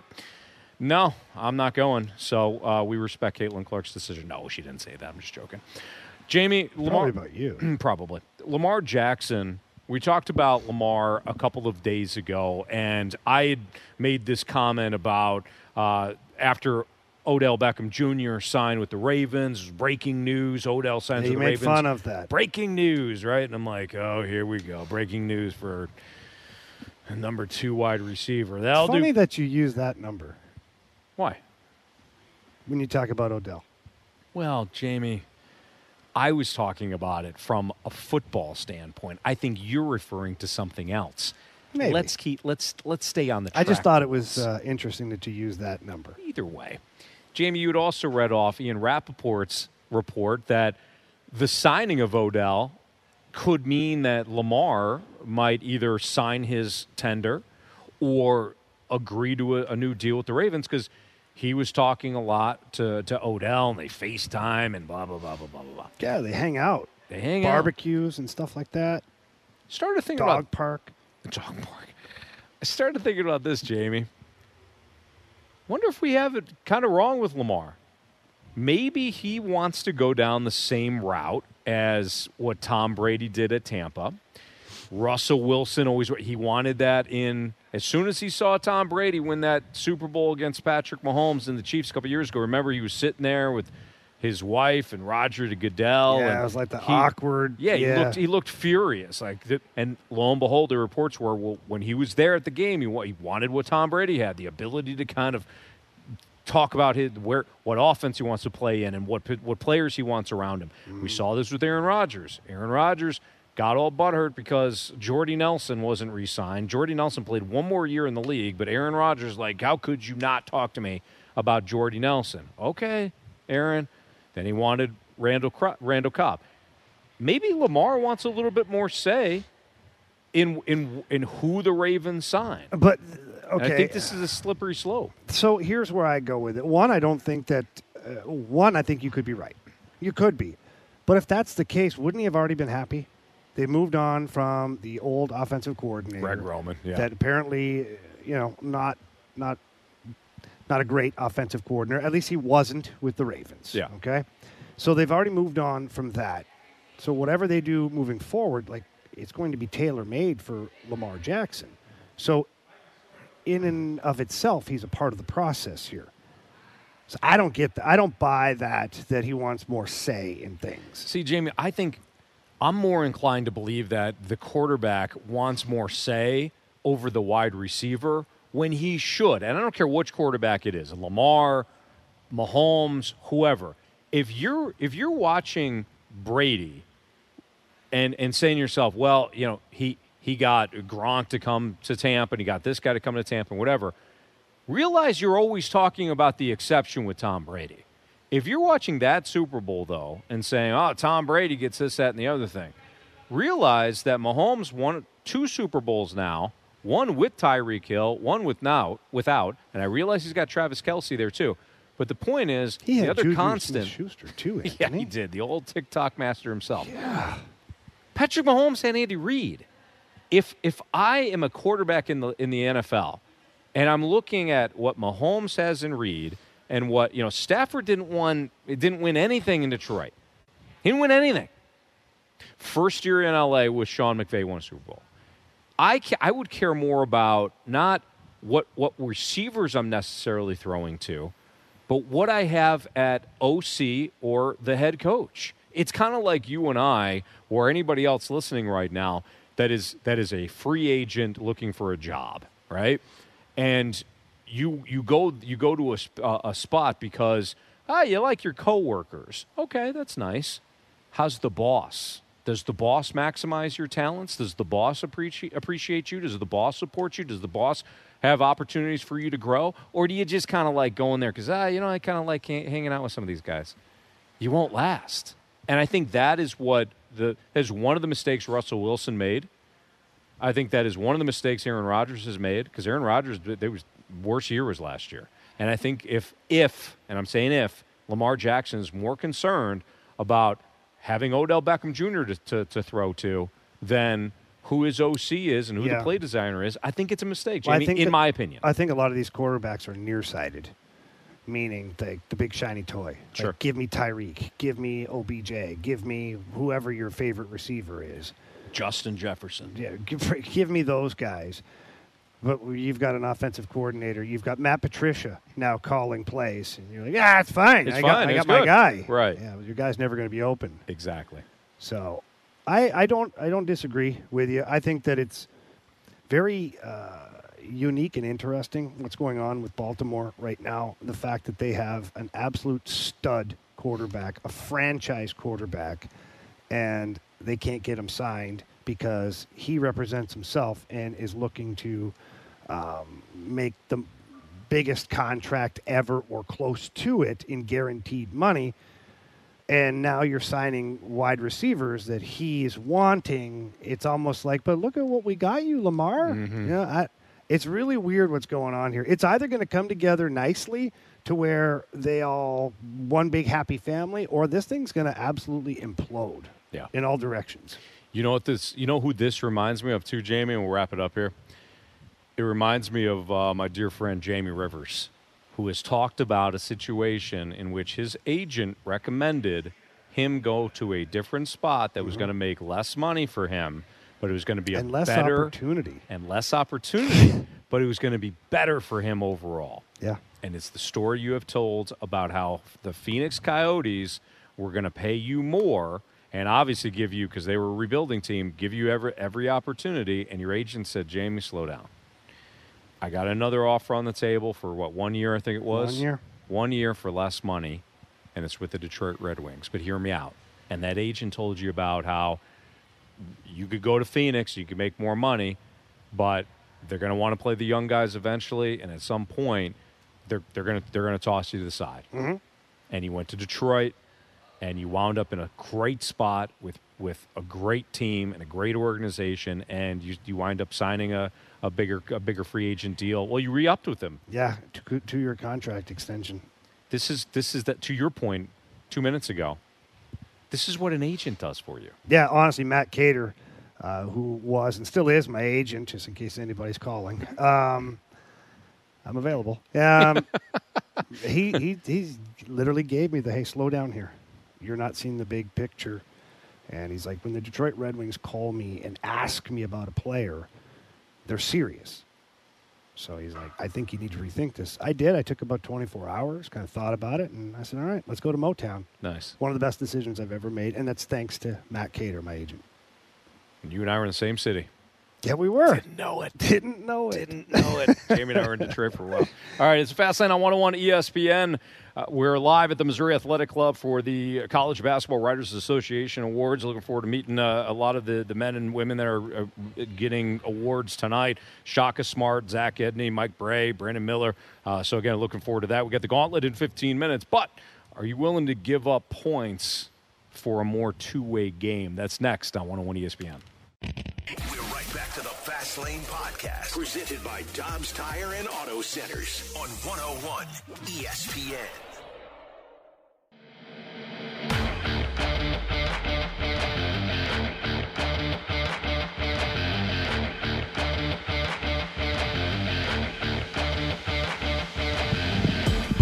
It's the Fast Lane on one oh one E S P N as Jamie picks up his microphone. Live at the Missouri Athletic Club. You know, it works, Jamie. It works, yeah. There we go. Is it on? Oh. Yeah, that was wrapped up there. There we go. We got it. Wrapped up. Hmm. It's Fastlane on one oh one E S P N. That is Jamie Rivers, former Blues defenseman, who you can see tonight. Pre and post for the Blues. No, nope, they... that's not true, Anthony. Why not? That's not true. I thought you told true. J R earlier. No, I said I would be in the building. Uh, I said that it's a national mm. game. E S P N, I believe, is covering the game. But I heard I'm going national. down there as a uh, civilian tonight to watch. That's it. right. You yeah. did say civilian. I did tell you that. And I told you there's a couple other things I'm going to be doing throughout the yeah. game. Yeah. I appreciate you listening. Yeah, you're going to go down and uh, I got a couple of visits. Kiss to, hands and shake some babies yeah. is uh, what you said. Stop by the McBride Suite, of course. Mm-hmm. John Eilerman and then did a fantastic job. Big supporters of the Blues. I've got the uh, a judge from Jefferson City that's coming to town. He's uh, got an event with... Uh, Tell him I said hello. Yeah. He, uh, he, interesting enough, he knew who you were. Hmm. And um, he's got the, uh, a suite for some some children with um, extreme special needs that are going to their Blues game. Oh, that's uh, so awesome. I'm going to stop by there and say hi to them. And there's some other people throughout the building I've got to stop and say hi to. I want to thank a lot of people, too, because they do an amazing job there all year long. And So, yeah, a lot so of the, stuff kid, going the kids are going to check out the game. First, yeah. first one for them this year? I believe. That's I believe. Awesome. Yeah. Good for them. Good. They'll have, they'll have a fantastic time. It is the last Blues home game as the Blues host the Stars. You can hear it right here on one oh one E S P N pregame starting at five thirty on the Blues Radio Network. Jamie, yesterday we talked to Craig Berube, and you had asked him the question about what, what are next steps for the two young guys, Robert Thomas and Jordan Kyrou. This is what Chief had to say. Yeah, I think leadership for sure is part of the next step. And, um, you know, if you want to be a leader, you got to play a certain way and you got to lead, lead by example. And I think that they got to take the next steps and with their game, managing it better, uh, doing what's best for the team um, at the right time. You know, that might cost you some points because you're playing good defense and you're sacrificing. Jamie, are you willing to give up? You, you heard Chief talk about sacrificing points, perhaps to generate more of that two-way player. Yeah. Are you good with that overall? Because in my opinion, it's almost a necessity at times. So here's the way I look at it, and I have, well, for a number of years now, if you play good defense, you're going to get more offensive opportunities. And the reason I say that is because if you don't play good defense, Anthony, the other team has the puck. Can you score a goal when the other team has a puck? No. Not usually, unless somebody makes a really boneheaded play and scores on their own net, right? Percentages It's called that, an own goal it's an in own M L S. Goal. Yes, it is. Doesn't happen very often. Yeah. So my point is, the harder you can compete defensively, the quicker you get the puck back, the more you get an opportunity to go play offense. And that is the hardest thing for young players to wrap their brains around, because they want to turn and burn all the time, especially guys like Kyrou and Thomas. Thomas is more aware of the defensive side for sure. He's he's a few steps ahead of Kyrou on that one. But you're looking for the transition. Well, don't worry, uh, Pareko will get the puck, or or so-and-so. Braden Shen, my, my winger on this, he'll get the puck, and then we're gone. But you're missing the point because they're missing a player, being you, the individual, not helping defensively, which means the other team has a greater chance to hang on to the puck. Mm-hmm. So compete harder defensively. You get more opportunities offensively. Does it take a little bit more jam to do that? Yeah, it does. Will you have to ex- exert more energy at times? Yeah, you will. And will it cost you some points early on? Probably. But I think the flip side of that, the back end or the back side of this whole thing, is you will end up scoring more. You'll end up drawing penalties too, because if you get the puck back and you're playing with the puck, the other team has to defend. And with the speed and the ability of those two young players in particular, they're not always easy to defend. They draw penalties. Yeah. Power play opportunities. Both guys play on the power play. Another opportunity to score points. So albeit that maybe in the short term you're sacrificing a little bit, I think long term, uh, not only are you playing more with the puck, you're getting more ice time too. Let's not forget about that, because mm-hmm. Craig Berube can trust you. If he can't trust you, he can't put you on the ice for certain defensive zone faceoffs, which means you have to wait for the puck to clear before you can get an opportunity to go play that offense you want. Right. If you can go from sixteen, seventeen minutes a game to twenty minutes a game, that's a lot of increased opportunity as well. So although I think that sacrificing some of the offense uh, right away maybe, I do believe in the long run it's going to benefit. Jamie, I and, and I'm sure there's a – a good answer for this, but when I watch playoff hockey and I see what it takes to win a Stanley Cup, and not just for the Blues in twenty nineteen, that that team was different than the ones that we have seen recently, of like the Tampa Bay Lightning when they strung their their, their cup wins together. But even last year when the Lightning came up short, that team was so dedicated to blocking shots, to you know, playing that cliched, but cliched for a reason, that two hundred foot game, that I wonder, is it difficult to play it over an eighty-two game season and you wear yourself down? And that is why we see some some players not dedicate themselves to that two hundred foot game? If you're the only ones doing it, yeah. But ultimately, it's the whole team. So if every individual is competing the way they should be, it actually lightens the load for you, because you don't have to be the only guys out there defending. You don't have to be the difference maker. And you got to remember, the matchups now for guys like Kyrou and Thomas, they're going to get usually a more defensive-minded trio and defensive pair against them, which means that they're probably not the best offensive players. Mm-hmm. So play good defense, get the puck back, go play offense. That's the way I look at it. And that's why it's so important for this Blues team to play consistent five-man defense out there, because it helps. The next line up, it's easier on them. The next line after, it's easier on them. If everybody's playing the right way, it's easier for the group overall. So it's not as much stress on each individual. That's Jamie. That that's Jamie Rivers. I'm Anthony Stalter. Blues Stars tonight, six thirty. The puck will drop at Enterprise Center. We'll have the pregame for you at five thirty right here on one oh one E S P N. We got the gauntlet next.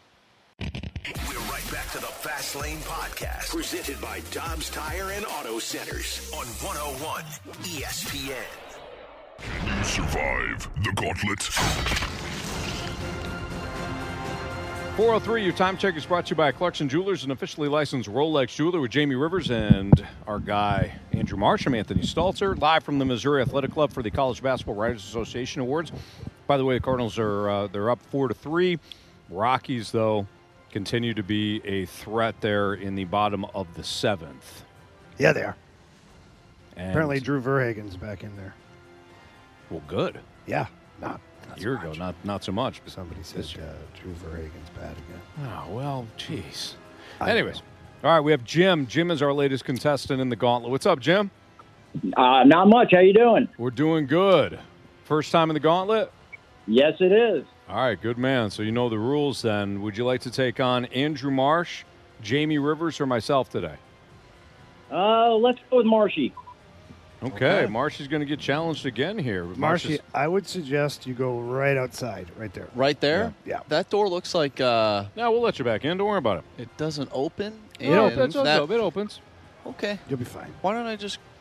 Well, how about I go in there? You just give me a knock. Okay. All right. Do what you want, Marsh. Just right. do what Marsh, you want. Marsh wants to go into the locker room. Yeah, he does. Well, that looks kind of sketchy. More sketchy than right. oh, you know what? Hey, hanging Marsh, out we're inside doing, the men's locker Marsh, room. You know, why don't you just hang out here? We're trying to do a show. We're trying to do the gauntlet. Why don't you you, you, you make a decision, but just take your sweet time with it, okay? Unbelievable. He's mad because it's... Jim, go ahead and tell Grant to spin the wheel, please. All right. Spin that wheel, Grant. Oh, Grant. Right up next to the mic, guys. Yeah. All right, Grant, you're going to have to let us know what the wheel spun. I think you right. told us, but we were talking. Yeah, no, uh, you got hockey today, Jim. Oh, of course I got hockey. All right, well, I'm ready. Let's do it. Jim, I, I could tell by your uh, your response you're, you weren't well, expecting or wanting hockey. Well, that was the one I didn't want, but, hey, you get what you get. So that, at least I don't right. have to take on Jamie in hockey. Very true. But Marshy, uh, he's been a willing combatant here lately. Yeah, that's right. All right, so, Jim, you get uh, four questions. Obviously, Marsh gets the same four questions, and uh, if you need the options, of course, you uh, you can ask for them, and those questions are worth one point as opposed to two. You ready? Yep, let's do it. All right. How many assists has Jordan Bennington recorded this season? How many assists has Jordan Bennington recorded this season? Uh, I'm going to go have to take the options there. Two, three, or four? Uh, I'll say two. Final answer? Yeah, final answer. All right, Jim. Question two. The Blues scored a season-high three power play goals in a single game against which team this season? Yeah, we're going to have to do the options again. All right. Was it the Minnesota Wild, Columbus Blue Jackets, or Florida Panthers? Well, I guess I'll go with the Blue Jackets. Final answer. All right. Question number three, Jim. The Blues have four shutouts this season. Who was the first team they shut out two oh back in October? Shut out two oh back in October. Yeah, well, let's do the options one more time. All right, let's keep it consistent. Uh, was it the Nashville Predators, the Edmonton Oilers, or the Minnesota Wilds? Um, I'll go with uh, the Predators. Final answer? Final answer. All right. Jim, question four, final one of the day. Which N H L team has the best overall face-off win percentage this season at fifty-four point five percent? Uh, face-off percent, percentage win at fifty. Um, let's do the options again. Yeah, these are hard, man. I wouldn't even know this stuff. All right. Is it the Dallas Stars, the Toronto Maple Leafs, or the Boston Bruins? Boston's the best team in the league, so let's go with them. Final answer. All right, Anthony, I will go uh, into the men's locker room here and find and Marshy. Marsh, okay, sounds good. Uh, all right, so as uh, Jamie makes his way into the men's locker room here at the Missouri Athletic Club, uh, just a reminder, we're here for the College Basketball Writers Association Awards. Uh, Shaka Smart just walked in. He He's uh, taking home the Henry Iba men's basketball player, men, men's basketball coach of the year uh, for his work at uh, Marquette. So looking forward to talking to Shaka Smart here in a little bit. But you said Marsh is taking home the uh, no men's Marsh, basketball coach of the year. No, and do you know your record this uh, year? My record in, in college in, basketball. Uh, yeah.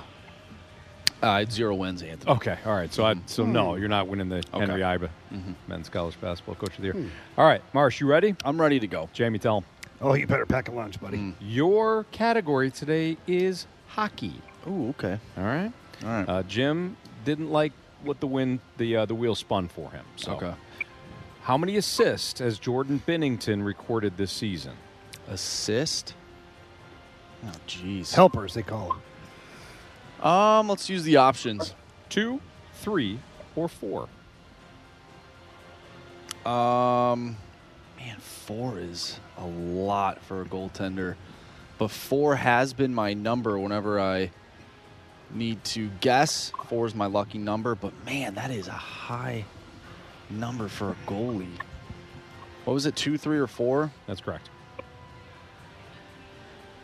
I'm going to go with two. Final answer. All right, Marshy. Question two.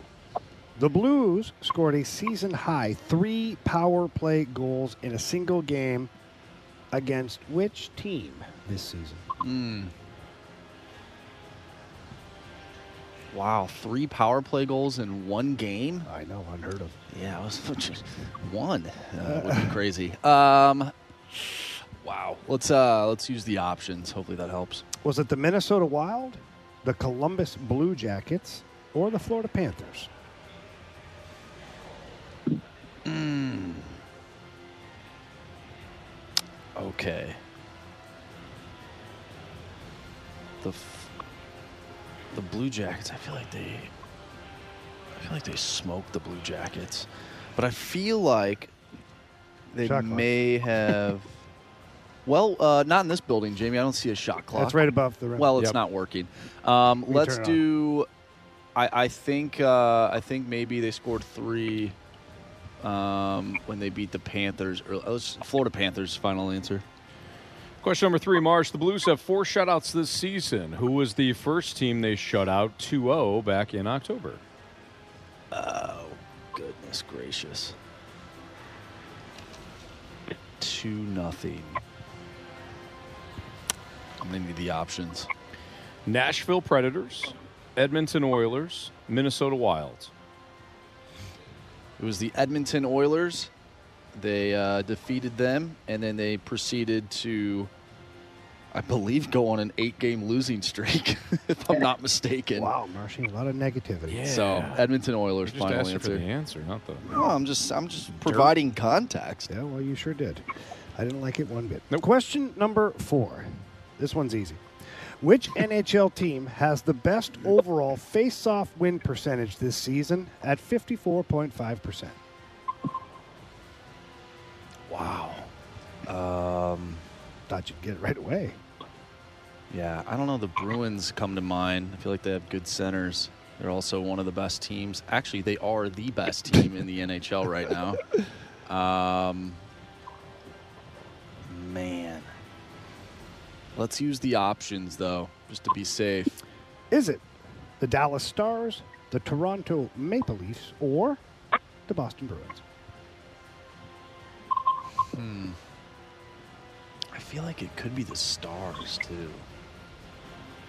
But, man, you don't win sixty-plus games in a year without winning some face-offs along the way. Let's go with the Boston Bruins. Final answer. All right, let's go over these. Jim versus Marsh. How many assists has Jordan Binnington recorded this season? Jim, you took the options. You went with two. Marsh, you took the options. You went with two. Correct answer is? It's, in fact, two. It's two, so nice job to Jim and Marsh. We have a one one tie. The Blues scored a season-high three power play goals in a single game against which team this season? Jim, took the options. You went with the Blue Jackets. Marsh, you went with the options. You took the Panthers. Correct answer is? Well... Oddly enough, it was the Minnesota Wild. Minnesota Wild, so we still have a one one tie. Which N H L team has the best overall face-off win percentage this season at fifty-four point five percent? You guys both took the options. You both wound up with the Boston Bruins, using logic that they, well, they're the best team known to man. Correct answer is? Marshy. The Dallas Stars. The Dallas Stars. You so even talked about them yeah. for a second. We still have a one one tie between Jim and Marsh. Comes down to this. The Blues have four shutouts this season. Who was the first team they shut out two oh back in October? Jim, you went with the Nashville Predators. Marsh, you went with the Edmonton Oilers. Jim. You yeah, have you chosen it. Poorly. You lose. Not today. Jim, you felt it right away when that wheel spun hockey. You knew. You knew it was going to be rough. You knew it was going to be a rough one. You got me on that Oilers one. I knew yeah. that was the one. Uh, so anyway, Jim, I love the show, guys. Thanks for having me on. It's been fun. Jim, thank you for so much for listening. Thank you for playing today. All right. All right, have a great day, right, Jim. Take care. Yep, that's, that, that's Jim. Nice job there, Marsh. You won the gauntlet today. That was close. Two, two to one. Those that, are tough questions. That was. They you are. know what? Grant's so, going with a deep dive for some yeah. of these questions. Yeah, Grant's doing a great job. He's doing a despite great job. Jamie trying to fire him on multiple I have occasions. Fired him, and he just keeps mm-hmm. coming back. But, yep. you know, I so, like that determination. Jamie, when you used to do the, the, the hockey trivia before we switched to Gauntlet two point oh, you would always say that you did not like statistic questions. Oh, I hate them. And I am along the same lines They're after the, hearing all four of those. I had, like, I had no idea. That's a tough That was tough, yeah. yeah. The tough I mean, tough you one. really got to go in the memory bank to, to figure out some of those. Very yep. true. I would agree. Again, we're at the Missouri Athletic Club for the Men's uh, and Women's College Basketball Writers Association Awards. I know that Shaka Smart is here, head coach from Marquette. He's got he's going to win the Henry Iba Coach of the Year Award, so I think we're going to have an opportunity to talk to Shaka Smart here in a little bit. Uh, but we will uh, continue to give you updates on the Cardinals. In fact, we have a big update coming up next on one oh one E S P N. We're right back to the Fast Lane Podcast, presented by Dobbs Tire and Auto Centers on one oh one E S P N.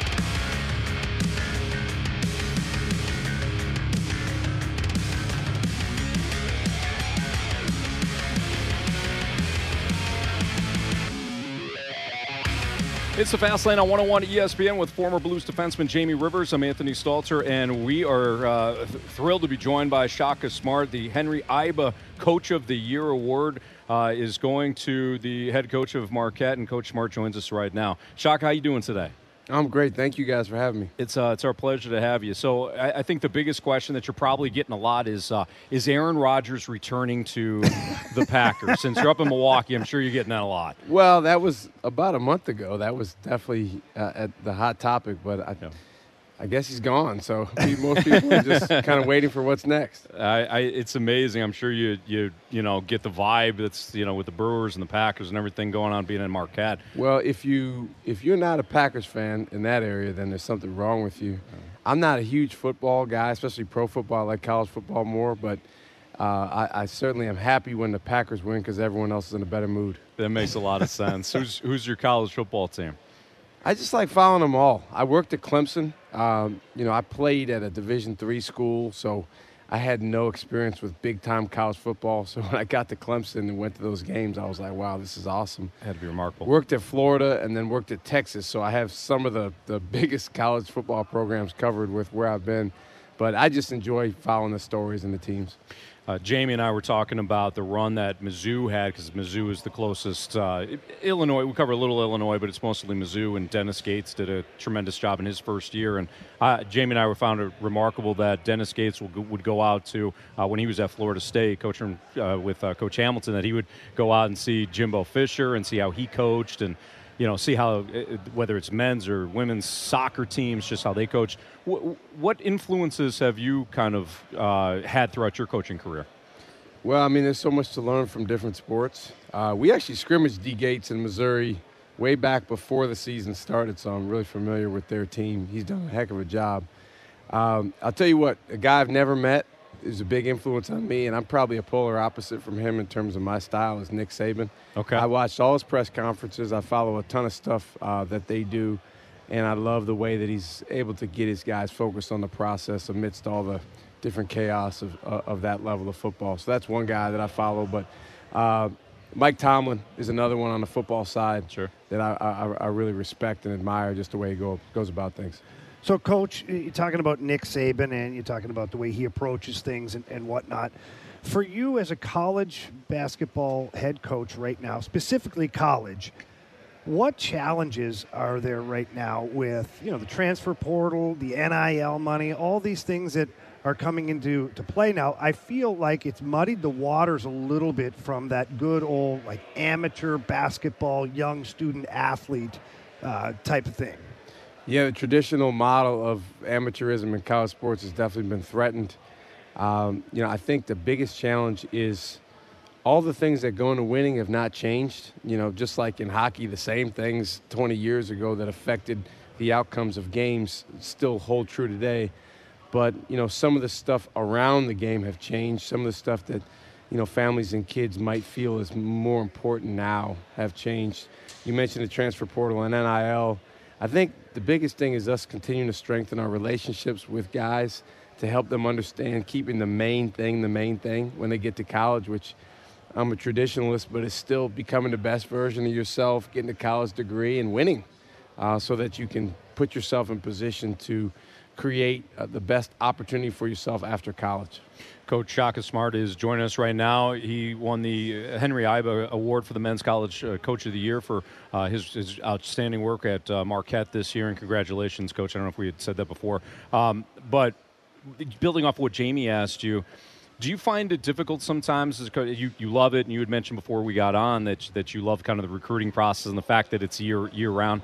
Do you find it difficult sometimes to not adjust to the trends that you're seeing in college basketball uh, when they're right in front of you, and maybe get away from, like you had said, the ways to win games are still the way, ways to win games now as they were, you know, ten years ago? Well, I think the biggest key is to, you know, play to your advantages and understand what you do best and what your strengths are as a basketball program relative to other people. So actually for us, last year at this time, we chose not to take any Division One transfers. There was eighteen hundred kids in the transfer portal. But for us, we felt like we had eight returning players that we, we felt like we could develop and get better. We had three incoming freshmen that we thought that, that, that could contribute to our team. And we didn't want to prioritize a transfer over those guys. Uh, it was a roll of the dice, but those guys got better, and that's what helped us, you know, win the Big East and have a really good season. So you've been coaching for a, a long time, and um, everything changes. There's always an evolution in every sport, and, and as a coach, you have to recognize some of the trends and the changes, and uh, you have to adapt as well. For you with young student athletes now, with the way the world has changed, information, the way it's provided to these guys, the video that's available, and all the technology behind it, the training, what's something for you over the last couple of years where you've had to evolve or change within your coaching style to you know, get better results from your athletes? I think one thing, Jamie, is uh, making sure that the guys have more input um, than maybe twenty years ago. Um, you know, when, when, when we all played, because, you know, back then it was a little bit more of, you know, my way or the highway from the coach. Uh, but I do think with today's players, if, first of all, they're very, very smart, so their input can, can help me as a coach. But if we go do something on the floor and it actually was their idea, they're going to, they're going to buy into it more. Um, so I think one of the challenges in coaching, one of the opportunities in coaching is, is getting the guys to come up with ideas that you actually agree with as a coach or that will be good for your team, and then going with those. Uh, Coach, I know that uh, you've got other interviews and stuff to do, and we don't want to we don't want to uh, ma- monopolize your time. I got one cast question for Jamie because I, I I'm a big hockey guy. There you go. All right. Perfect. I don't All get right. a chance to. Yeah, to we'll, let you, we'll let you have the last question. Yeah, Anthony, okay. Be quiet. Okay. So, so I grew up uh, in Madison, Wisconsin, and uh, my uncle Bruce used to take me to University of Wisconsin hockey games. Um, and, and I loved it uh, just as a young kid. And I never played organized hockey, but we used to play like pickup hockey. I'm from Wisconsin. It's cold. It freezes over. And um, so who is the top three players of all time? Everybody says Gretzky, okay? Yeah. But so, okay, after that, who, who are the best players? Okay, so we're eliminating Gretzky, where he gets category all by himself, right? It's kind of like what we do with Tom, Tom Brady. Brady. We're like, okay, Tom Brady. We're not, yeah. Okay. Uh, well, I have had the good fortune of playing against a lot of those guys. I played with and against Wayne Gretzky. He was amazing. Uh, I'd have to say playing against Mario Lemieux, he was, uh, I mean, he was incredible. He was a huge man, six foot four, could skate like a smaller guy, controlled the puck. He was a nightmare to play against. Um, so he was one of the guys for sure. I think that if we're talking current times, you have to go Connor McDavid. He's doing things right now that we haven't seen um, in a long time as far as the point totals that he's putting up there and just the sheer speed that he plays the game at and the way he's able to control the outcomes of games is incredible. And then I'm going to have to go with a guy named Nick Lidstrom. We're going to go off the board here a little bit and go defenseman. Played against him a ton when he was with the Red Wings and I was with the Blues, and then I was able to be his teammate in Detroit. And I got to see on a daily basis just how amazing this guy was as a player, how dominant he was as a defenseman in an era of a lot of physicality. Mm-hmm. Nick Lidstrom didn't have to be physical. He outsmarted guys. He stole the puck from guys. He knocked pucks down out of the air. His vision of the ice was incredible. The way he could control the power play was phenomenal. So for me, that's my, you know, gold, silver, bronze. If we created a podium, those would be my three guys. And what's the number one intangible trait that goes into being great in hockey? Well, for me, it's competitiveness. I think you always have to be competing. And that doesn't mean you have to be a physical guy all the time. It means you have to be competing to win puck battles, to be smart, to get to an area before the opposition gets there, to take away an opportunity or to create one for yourself or your teammates. So competitiveness, and I do feel like hockey I Q, I Q overall, knowing the sport, learning the sport, to your point, you know, having the kids buy in, you're actually challenging them to think the game and to think like a coach while they're playing. And that's one thing I can tell you about myself. Having coached now for many years following my career, I wish I could go back and play. I would be a much better version of myself on the ice because of the things I've learned, the things I recognize, the, the stuff that I know has to happen within a game. I didn't have that knowledge as a player. So if I if I had a coach like yourself that challenged me to become part of the process, I think that would help me out too. It reminds me of an old saying a friend of mine used to say all the time.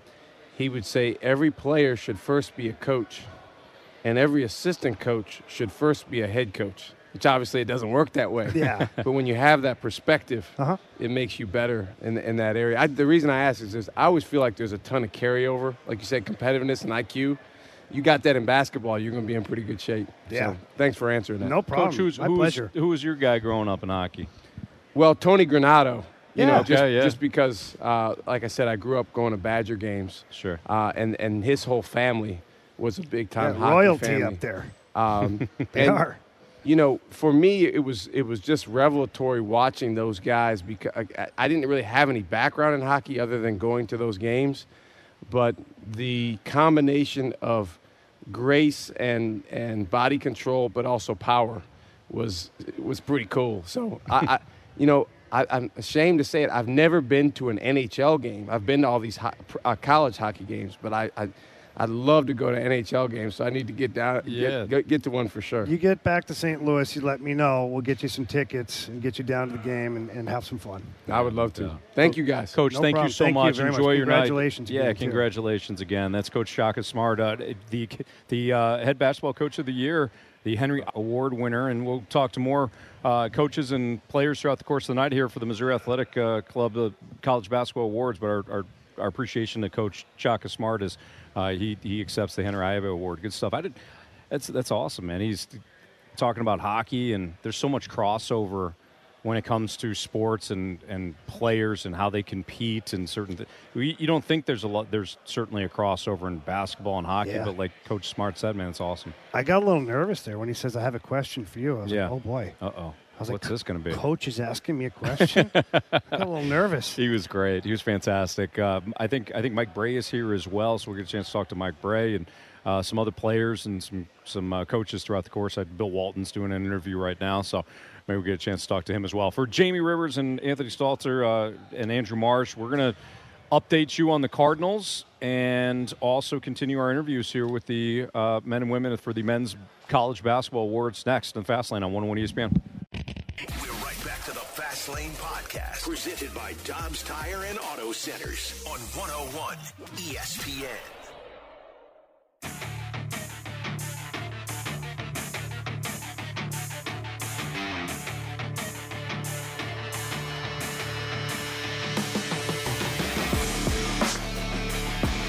It's the Fast Lane on one oh one E S P N with Jamie Rivers, former Blues defenseman. I'm Anthony Stalter, and in a second here, we're going to talk to uh, Notre Dame head coach or former Notre Dame head coach Mike Brey, who's going to take home the Good Guy Award tonight at the College Basketball Writers Association. Absolutely. I mean, we were just chatting with him. He's fantastic. So, uh, Coach is chatting with uh, the man that we just spoke to, Shaka Smart, who is winning, who's going to win the Henry Iba Award uh, for the Men's Coach of the Year. Just an update on your Redbirds. They're up seven four now on the Rockies. It was tied four four.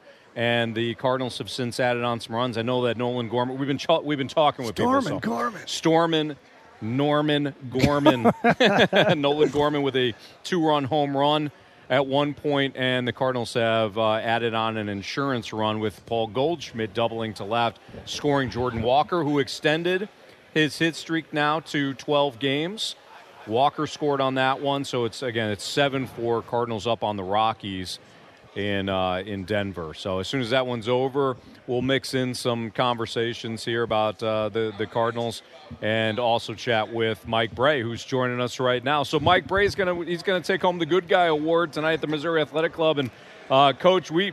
We were having so much fun chatting with you off air. We'll just bring it right on yeah. air. But congratulations for, you know, not only the Good Guy Award, but all the success that you had at Notre Dame. And you, you've chosen to, you know, resign now at, at Notre Dame. And we were t- talking with you about some other opportunities you might have. We don't want to present those if you haven't discussed them yet. But, uh, again, congratulations. It's a, it's an honor for us to, to meet you. Well, it's good to be with you. I'm, I'm wondering, the Good Guy Award, does that mean they never caught me cheating? That's exactly that, that, what that's that exactly means. What yeah. happened. I think it is. I like how you phrased that, yeah. too. They didn't, they didn't catch they didn't me catch cheating. Me. Yeah. They didn't catch me. Remember in Stripes when Bill Murray goes, convicted? Yeah. Yeah. By the way, incredible movie. Have you ever seen yes. Stripes? Great, great oh, yep. goodness. No. Army training, sir. Great movie. No, good to be with you guys in, in Saint Louis. Good to be in Saint Louis. Bill Walton and Shaka. I see Matt Painter and uh, all buddies in coaching. But you know, I had, I you know, I had uh, twenty-eight years as a head coach, five at Delaware, twenty-three at Notre Dame, twenty-three years in basketball coaching at Notre Dame means six football coaches. So, Coach, let's let's go right there because yeah. obviously Notre Dame. It, it, I mean, it's.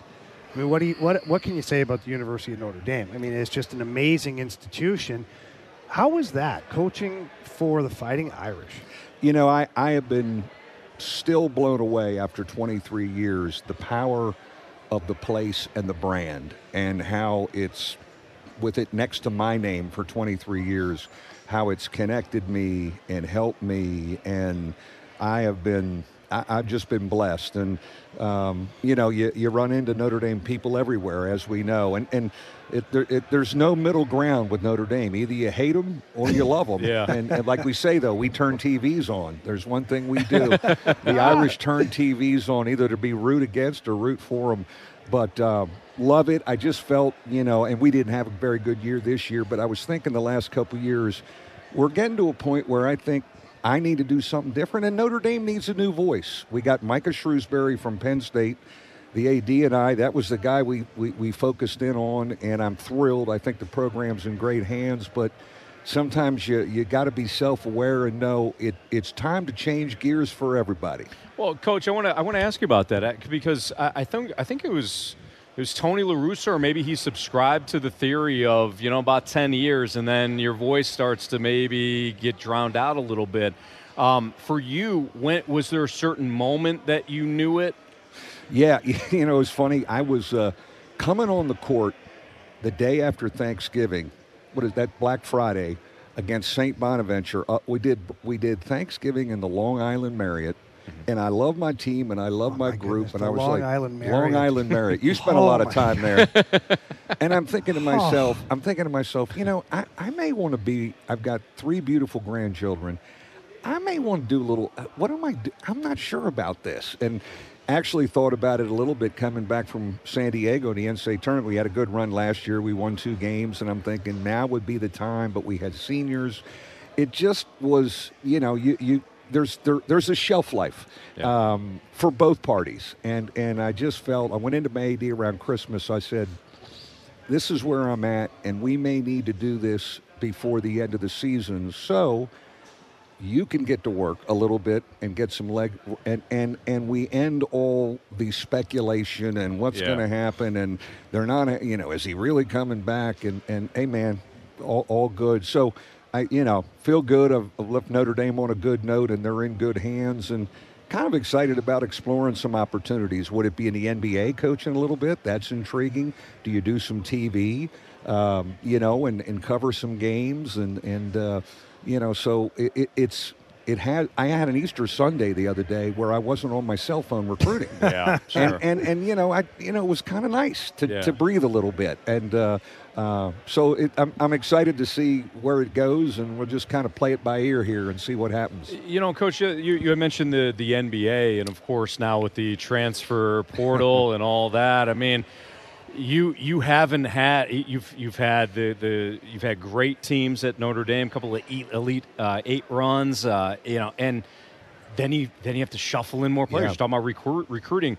Is that one aspect of the N B A that might attract you, just having that stability with players? You know, it, just thinking about it and watching it and talking to some of the guys in the league through the years, that it's all basketball for the most part, and I'm not worrying about admissions or academics with guys, and believe me, I loved it, and it was great, and you were ju- you're just kind of doing hoops. I, I it, it, it moves me. And really the game, watching it now since – you know, uh, the playoffs have started, really the last month since my season ended at Notre Dame and I left, I've not really had a chance to concentrate on the N B A because you're so focused on college game during the season. Yeah. And and you're learning. And, and I never, I don't think I learned a lot as a college coach the last ten or fifteen years because you just were, you never had professional development. You're just on the, tra- here we go, next thing, next thing. Yeah. And uh, you're kind of watching the N B A and go, man, that's okay, twenty-four seconds, and, you know, legal defense and and, and this and the longer game, eight minutes longer. Um, it, it's been kind of cool to, to educate myself a little bit. So uh, certainly the playoffs are an exciting time. Coach, we always talk about the, the sports side of it, or a lot of us talk about the sports side of it, and the successes and the failures of winning and losing. But how difficult is it for you as a coach, especially in a program like Notre Dame, where the academic side of it is so important? How hard is that on you? Because you're not just a basketball coach. You have to make sure that the students are attending classes, the grades are good, that they're eligible. There's a lot of different things that come into it. No, you know, the one thing about coaching there, I mean, our, our pool to pick from, from the high school pool, is always smaller because not everyone's a great fit admissions-wise. And so, you know, you really have to be good at your shorter list. Um, it is, you know, I, I like I tell kids, I don't tell any, I mean, school's hard, man. You know, this school is hard. Now, the kids we get that start reaching to us in the midst of the recruiting process, they know what the Notre Dame degree can do when it's all said and done. So I think we get a pretty motivated, but it does take its toll on them. By the time I get them at four o'clock sometimes, they're a little spaced out. Yeah. When they've been in the Mendoza Business School, I had six guys getting master's degrees this year. I had That's six excellent. guys in graduate. And, you know, sometimes I got them, and they were zombies, and I understand, yeah. you know. But uh, that's part of it. You're right. Eligibility, can we keep guys, you know. We had a rule until this year, and here's where the pressure was. We had semester-to-semester eligibility. So, in other words, I could have a senior with a three point five G P A Q. All of a sudden, his girlfriend breaks up with him, whatever, and he gets a one point nine in the fall semester. He's out. Oh, wow.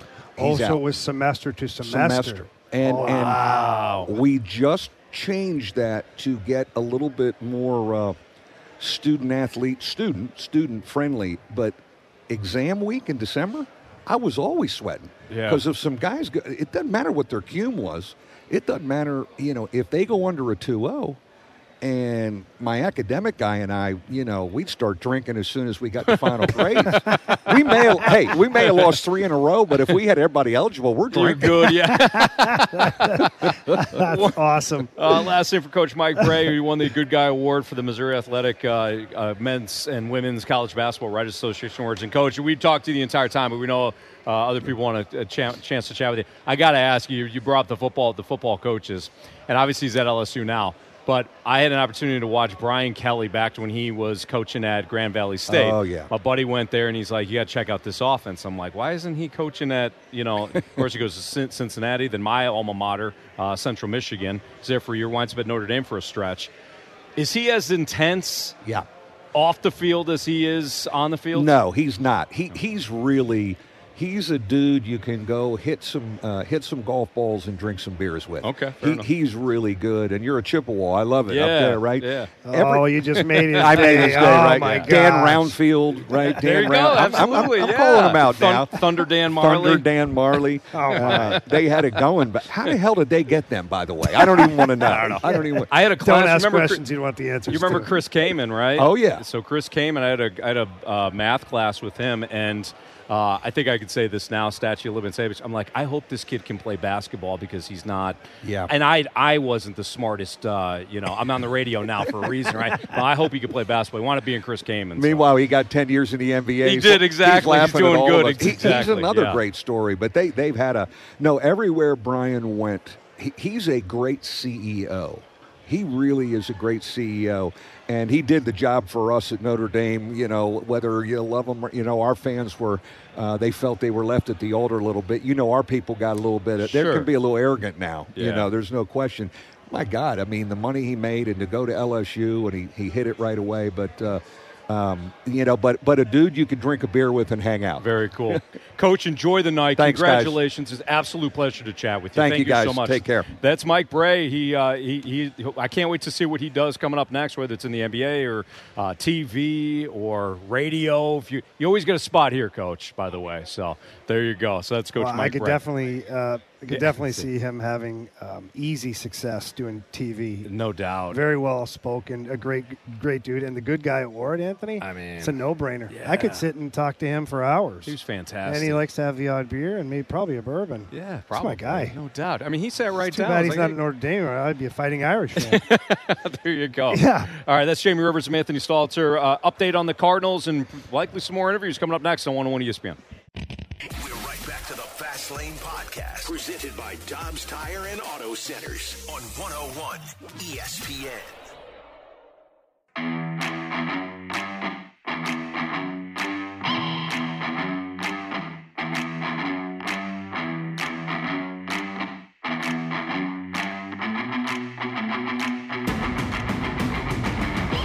Fastlane on one oh one E S P N. The Cardinals get a win today against the Rockies, seven to four, so we'll, we'll talk a little uh, baseball. But we are absolutely fired up to be joined by Ta'Niya Latson, who won the Tamika Catchings Award for the Women's Freshman of the Year uh, for a great season at Florida State with Jamie Rivers and Anthony Stalter. Uh, Ta'Niya, it's a pleasure to meet you. Congratulations. Thank you so much. Thanks for having me. Now, you, you had mentioned that you're, you're actually from Missouri. You're from Kansas City. Are you a mm-hmm. big Chiefs fan?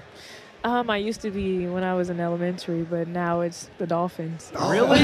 Wow. You went from the Chiefs to the I Dolphins? Know, I know, flipped. I know. Oh. We're not the best, but that's the home team. So. They, had a, they had a decent season. How yeah. you How you enjoying Florida? Um, I love Florida. Yeah. Um, that's home. Like I said, uh, most of my family lives there, so yeah. What was the What was the thing that you found to be kind of surprising about college basketball, you know, going from high school and, the, and it's obviously it's a big jump uh, to play in the N C double A. What, what did you what did you find to be the most surprising aspect? Um, just defense. Defense was like one of my hardest struggles this year, and just like transitioning from high school to college was just like a whew. So, um, you know, just learning the defense and learning different offenses and what the coaches want. I feel like that was like the hardest transition, especially over the summer. But um, just taking things day by day just really helped. So we were talking a, a little bit about this before we got on the air. We talked about the national championship, and we talked about some of the fireworks with the girls uh, leading up to or to fi- finish that off. For you, um, you know, you didn't think it was a big deal, but I think it was great mm-hmm. that there was so much attention drawn to the girls' basketball tournament because, to your point, you're coming in, you're playing against these older girls. They're intense. They're competitive. Right, right. They get after it. Right. And so... You know, to, to have some of the, the the antics or the talking going back and forth. Mm-hmm. I mean, I thought that was a great thing. Me too. Um, like I said, we're competitors, and it showed. And I mean, everybody saw. Everybody was watching women's basketball. So I really feel like it was good for our sport and the culture of the game. When when you're watching, you know, the, the N C double A tournament as well, whether it's the, the women's or the men's, what's you know, you're I imagine you're also a, a, a basketball fan too. Mm-hmm. What what part, what part do you love about again either tournament? Like what, what draws you as a fan? The upsets, um, Miami, like on the women's side was just really good, and Miami in general, like they really had a good season, boys and girls. Um, and they have the twins, right? Yeah, the twins, the Cavender twins. Um, so yeah, the upsets. I mean, every game was like nail biting. So yeah. It was really exciting. Are the are the twins freshmen too? No, they're um, no. They're, they're, they were gonna go maybe go back for a fifth year, I believe. Yeah, and they declined. And they, they declined it. Yeah. Oh, no kidding. Yeah. Yeah. Sorry about your luck, Anthony. Well, no, I mean, for some reason I thought they were younger. We're chatting with Ta'Niya Latson, who, uh, will, who will win the Women's Freshman of the Year award at Florida State.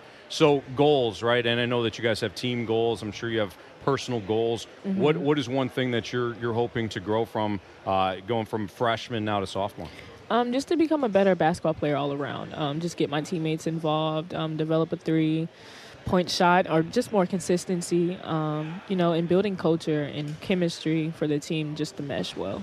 Now, obviously, uh, playing on a team that can one day hopefully compete for a national championship, that's got to be uh, at the top of your list. Mm-hmm. But as far as continuing to play basketball, is the W N B A something you're looking to do, or is it maybe – Uh, the national team or things like that? Um, definitely the W N B A. That's been a dream since I was three years old. So, you know, I'm just aiming for that. That's awesome. Well, Ta'Niya, we thank you for joining us. Enjoy the night. I, I know it's going to be a lot of fun for you, and I'm sure all the traveling and stuff has been enjoyable too. And welcome back to Missouri. You may have to switch from the Dolphins back to the Chiefs. Maybe. So we'll see. We'll see what Tua can do next year. But uh, again, Ta'Niya, congratulations. Thank, thank you, you for so joining much. us. That's Ta'Niya Latson. It's a, the Tamika Catchings Award uh, winner for the Women's Freshman of the Year uh, for a great season at Florida State. More on the Fast Lane next on one oh one E S P N. Lane Podcast, presented by Dobbs Tire and Auto Centers on one oh one E S P N.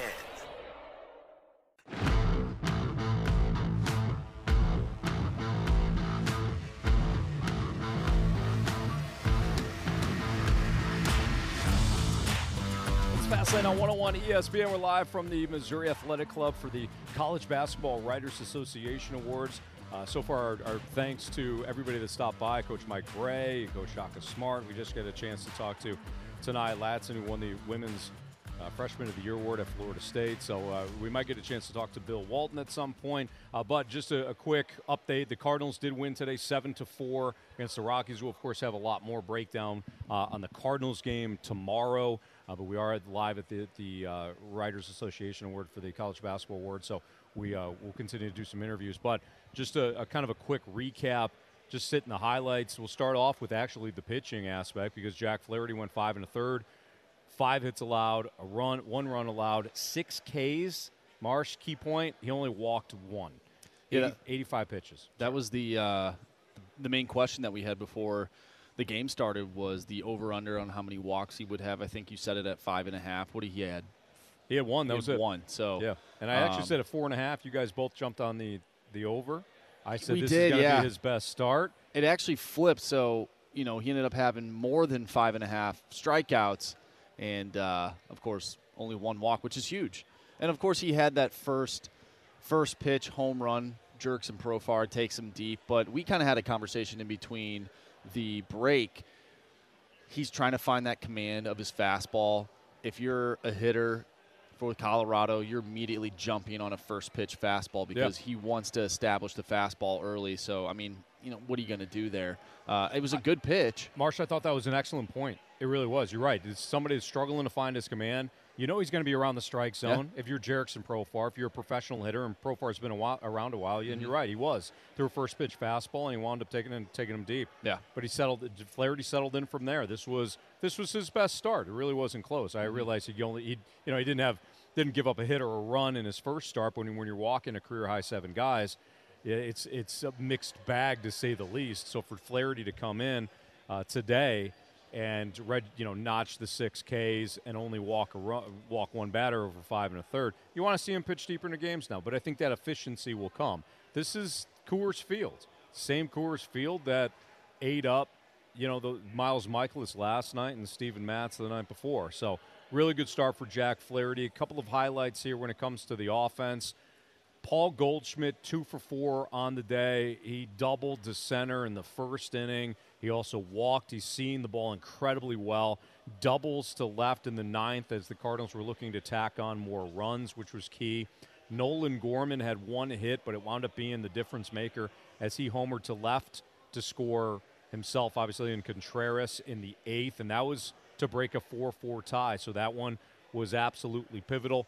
And Jordan Walker, one for four, but he, he carries over his his uh, hit his hit streak now. So Congratulations to Jordan Walker. Unfortunately, he had a, an error at one point during the game that led to a run, so not great there. But Cardinals do win seven to four, so big, big stuff there. And uh, I think we're going to have an opportunity here to talk to Bill Walton. So Bill Walton's going to join us, and uh, he's getting settled in right now. But uh, yeah, oh, he j- yeah. Yeah. Joey, Joey had to adjust adjust his microphone okay. there. How you doing, Bill? That's right. You're in Saint Louis. I have landed. The spaceship has come down. What a day. What a place. What a time. What an event. Got in late last night. It was beautiful.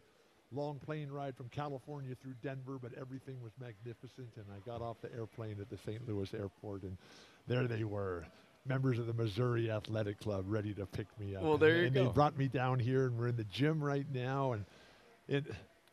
I was just thinking this whole twenty-four hours that I've been here, is a, the whole trip is forty-eight hours. I, I left at noon yesterday. I'll get home at noon tomorrow. But this first twenty-four hours, uh, pretty darn special. And and I've realized, realized that if I had had something like this in my life, oh, my gosh, maybe I could have done something.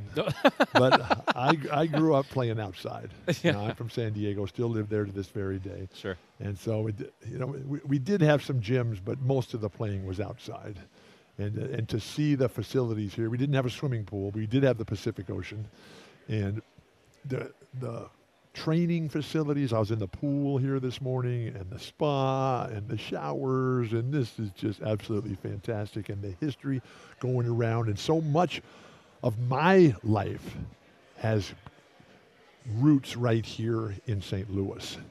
And we go back, first of all, to Lewis and Clark when they came through here and what they did, and now the big arch and the gateway and everything. And on the broadcasting side, you got guys like uh, Bob Costas and Joel Myers and Jack Buck, all great friends of mine.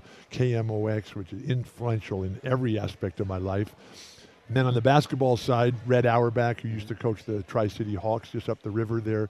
And then Uh, Bob Pettit is an absolute legend, and uh, what he's meant to me in my own personal life as a great friend, mentor, and role model. Lenny Wilkins, who was a huge star here, played eight years for the Hawks. And then the more current guys with uh, in my life, uh, the Maurice Lucases and the Marvin Barnes and the Moses Malones and the Snapper Jones, and, and right here for the for the spirit of Saint Louis, and, and what a time that was. And then we had a Final Four here, a championship Final Four in college basketball. And I've been here a number of times, and, and Bob Costas keeps me totally tuned in here, and it's it's just been fantastic. I did, did a lot of work with Bob, and it, it, what an incredible talent. And uh, I, I was a gigantic anchor to his career, but uh, he, he, he was quickly a- able to cut the line and, and, and, and move away and, and, and get to the top of the mountain. I, I think you guys both did, both did just fine for yourself. What's though. your names, guys? An- uh, Anthony Stalter, Andrew Marsh, and this is uh, Anthony and and Andrew. Yep. Anthony yeah. and Andrew. A couple of A's. Okay, yeah, so. I'm Bill with two L's. The second one is silent. There we go. Yeah, Bill, and what perfect. a great event this is. Are this we on is. live E S P N radio here in yep. Saint Louis? Yes, sir. That's right. We're live right now. So are all the people on who are listening out there in E S P N land, are they coming here to this event tonight? I well, mean, a lot of people will be here, certainly, yeah. You, you're you're you're seeing a lot of the media members certainly here in Saint Louis. I'm sure you ch- chatted with a few. But Bill, well, I got to see a lot of guys here, and I just came from uh, Ta'Niya, the freshman of the year, and her coach, Brooke. And so it was uh, fabulous because Ta'Niya is, you know, she's got the future on her shoulders. Yes, and, freshman of the year. And, and, and to see, and I, I was explaining to her that, uh, you know, Yosemite National Park, there's Ta'Niya Lake. And that she's so good, they've already named a lake in Yosemite after her. But it's just like her, you know, glistening, shimmering in the light of day, the golden hues and everything, and just absolutely spectacular, surrounded by the mountainous peaks of, of uh, Zach Eady down there, yes. and uh, Mike Brey is here. Uh, Matt Painter is here, and just a, a wonderful. Coach Smart. Uh, yeah, Shaka, Shaka Smart. Yeah, I remember that was one of the last times I took my shirt off in public. Not the last time, but uh, I was uh, calling one of his games when he was coaching Texas, and uh, Kansas came in to play Texas in Austin, and. Uh, And they when they had me go down there, I didn't know if I needed a passport to go to Texas or not, but I did. I made it to Texas, and then I called the game. And it, during the game, during one of the uh, timeout and commercials, uh, the football coach came over and he, and they and he gave me a, a, a tie-dye T-shirt. And so right just right during the broadcast, I just took my shirt off and then put on the new tie-dye T-shirt. That seems logical. I mean, right. you wanted it was, it was a gift. So. Right. It was I was being very nice to the football yeah. coach there, and uh, uh, and and then later on they had the clip on SportsCenter, and I realized that it, it, it's about time I, I stopped taking my shirt off. Fair in enough. Yeah. So what now I have a firm rule. I, I I've broken it a couple times. One time I was doing a Conference of Champions games up in Boulder, the launching pad to the universe, and and before the game we were playing ping pong with the coaching staff for the for the Colorado Buffaloes. Yeah, where the Buffalo roam, right? Bill Murray and all that. And so here it was that I, we were playing this ping pong game, and I won, and I was so ecstatic. I hit a forehand smash, you know, that just nicked the far corner to, for the game winner, right? And I was just ecstatic, and so I ripped my shirt off, and then they showed that on television that night, and that was the absolute last straw. And I stopped doing just that. Just stop doing it in front of the T V cameras, Bill. Right, well, all right. You know? The T V can- sometimes the light's all shining on That's me, and true. It'll be shining again this this summer, but this event tonight is very special. Bill, what did you think of the N C double A tournament? The Fabulous. I just, I love this year's tournament. I love it every year. And we have so many ties. You know, we have six children and fourteen grandchildren. And so we have personal ties to schools like Harvard and L S U. Neither one of those made the tournament this year, but we still root for them.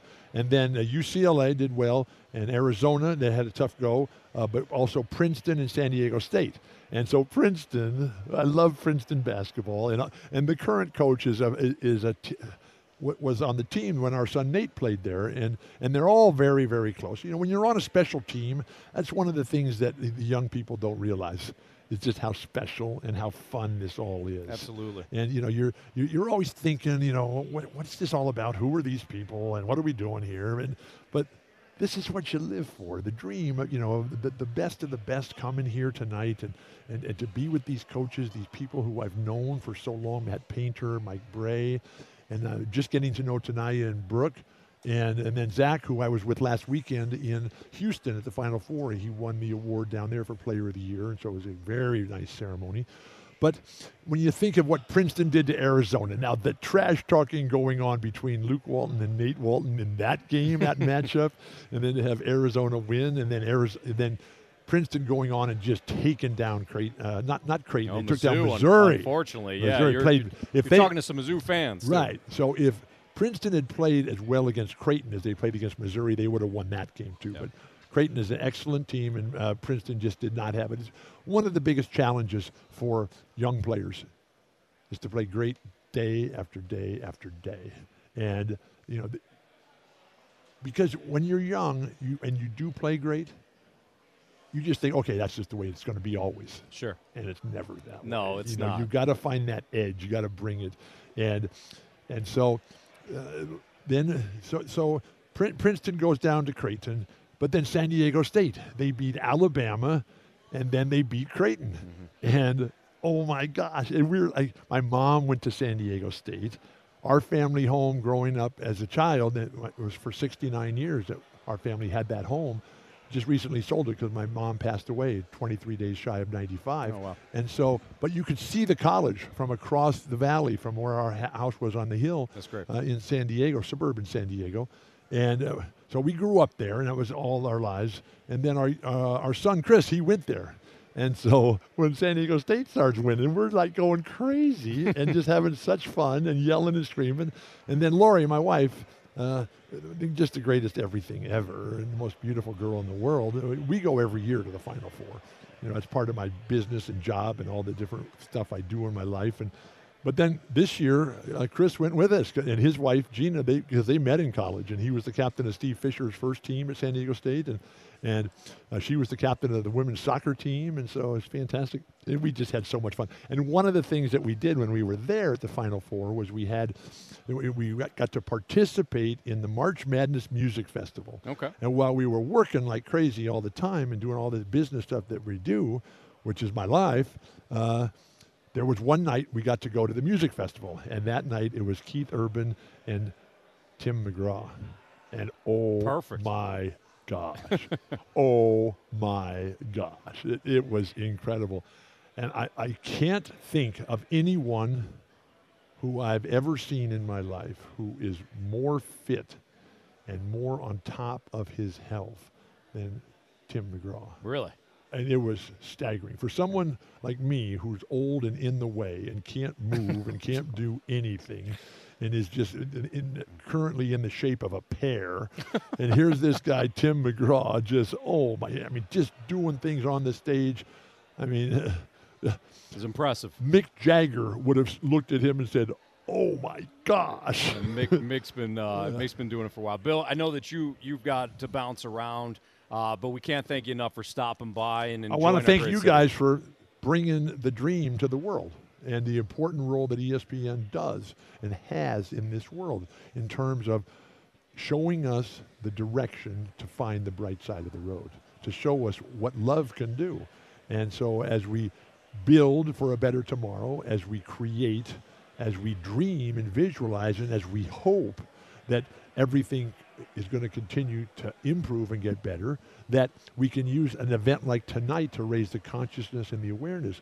But without you guys at E S P N delivering the message, who would ever know about it? So thanks for our lives, guys. Wow, Bill, Bill with two L's. The second one second is, one is second silent. One is exactly, silent. Bill Walton. Bill, thank you so much. I'm the luckiest guy in the world. Here we go. We're going to celebrate tonight the Player of the Year, the Freshman of the Year, the That's Coach right. of the Year, the all-time guy in Mike Brey. And then in this gym, this gym that Bill Bradley played in. Now, you guys are not old enough to know who Bill Bradley is, but Bill Bradley, one of the great players in basketball history, more importantly, one of the great human beings. So when I joined the N B A, he grew up in Saint Louis. He took his team Princeton to the Final Four, was instrumental in our son going to Princeton. And so, and uh, Bill Bradley's just instrumental in everything. And so I joined the N B A in nineteen seventy-four, and I have no idea what I'm doing. I don't know how to play in the game of life. Uh, my feet are always broken, and nobody can figure out why or how. And I can't talk, and I can't explain myself. I'm a lifelong stutterer. So I get to Madison Square Garden for the very first time, and I'm a rookie. And I'm warming up on the court before the game. And Bill Bradley and Phil Jackson, teammates on this great Knick team, they come over to me. They, they walk up unannounced. They walk right up to me and say, "Bill, I'm Bill, and this is Phil, and we're here for you. Whatever you need the rest of your life, we're with you, Bill." Wow. And it was just absolutely incredible and fantastic. And, and I had read the book about Bill Bradley, A Sense of Where You Are by John McPhee growing up. And I campaigned for Bill Bradley for president in two thousand. And just he's just an incredible guy. We still cl- stay in close touch, and he's incredibly active in so many great causes and adventures. And uh, I'm the luckiest guy in the world. And now I'm here in Love this it. gym, the Missouri Athletic Club, yeah, where dreams become reality, where we come to grow, and where the deal goes down. Only on, only on E S P N. Uh, there you go. Fantastic. Bill Walton, everybody. Thank you so much. Enjoy ah, your night. Here we go. I found a new launching pad to the universe. There Let's you go. go. All right, Bill, have a good rest of your evening. We thank you so much. Uh, it's the Fast Lane on one oh one E S P N. And, uh, you know, the, the, the positivity, Marsh, it, uh, it hits you right in the face. Well, we love coming down here to the M A C. Absolutely. It's always a treat every yes. every single year, and uh, we get to not only talk to some, some great people like Bill himself, but uh, we get to have some fun right here on this basketball yeah, court, Bill Walton. too. Uh, if you're wondering who that uh, that was, I, you know, I don't know what happened, Marsh, but um, I'm happy for like it. I feel like I had like an out-of-body yeah, experience. Yeah, I, th- right I there. think you just kind of leave your body when you're talking to Bill Walton. I'm not even sure if you asked a single question. I didn't. Oh, no, you did. You I, did. Maybe one. I asked him about the N C double A that's tournament, right, that's and, right. uh, and he ran with it. That so, was great. You know, he was, uh, he was fantastic. So uh, that um, – that'll almost do it here for us at the Missouri Athletic Club, because we at five thirty are going to sign off for some Blues hockey. You've been listening to the Fast Lane Podcast, presented by Dobbs Tire and Auto Centers on one oh one E S P N.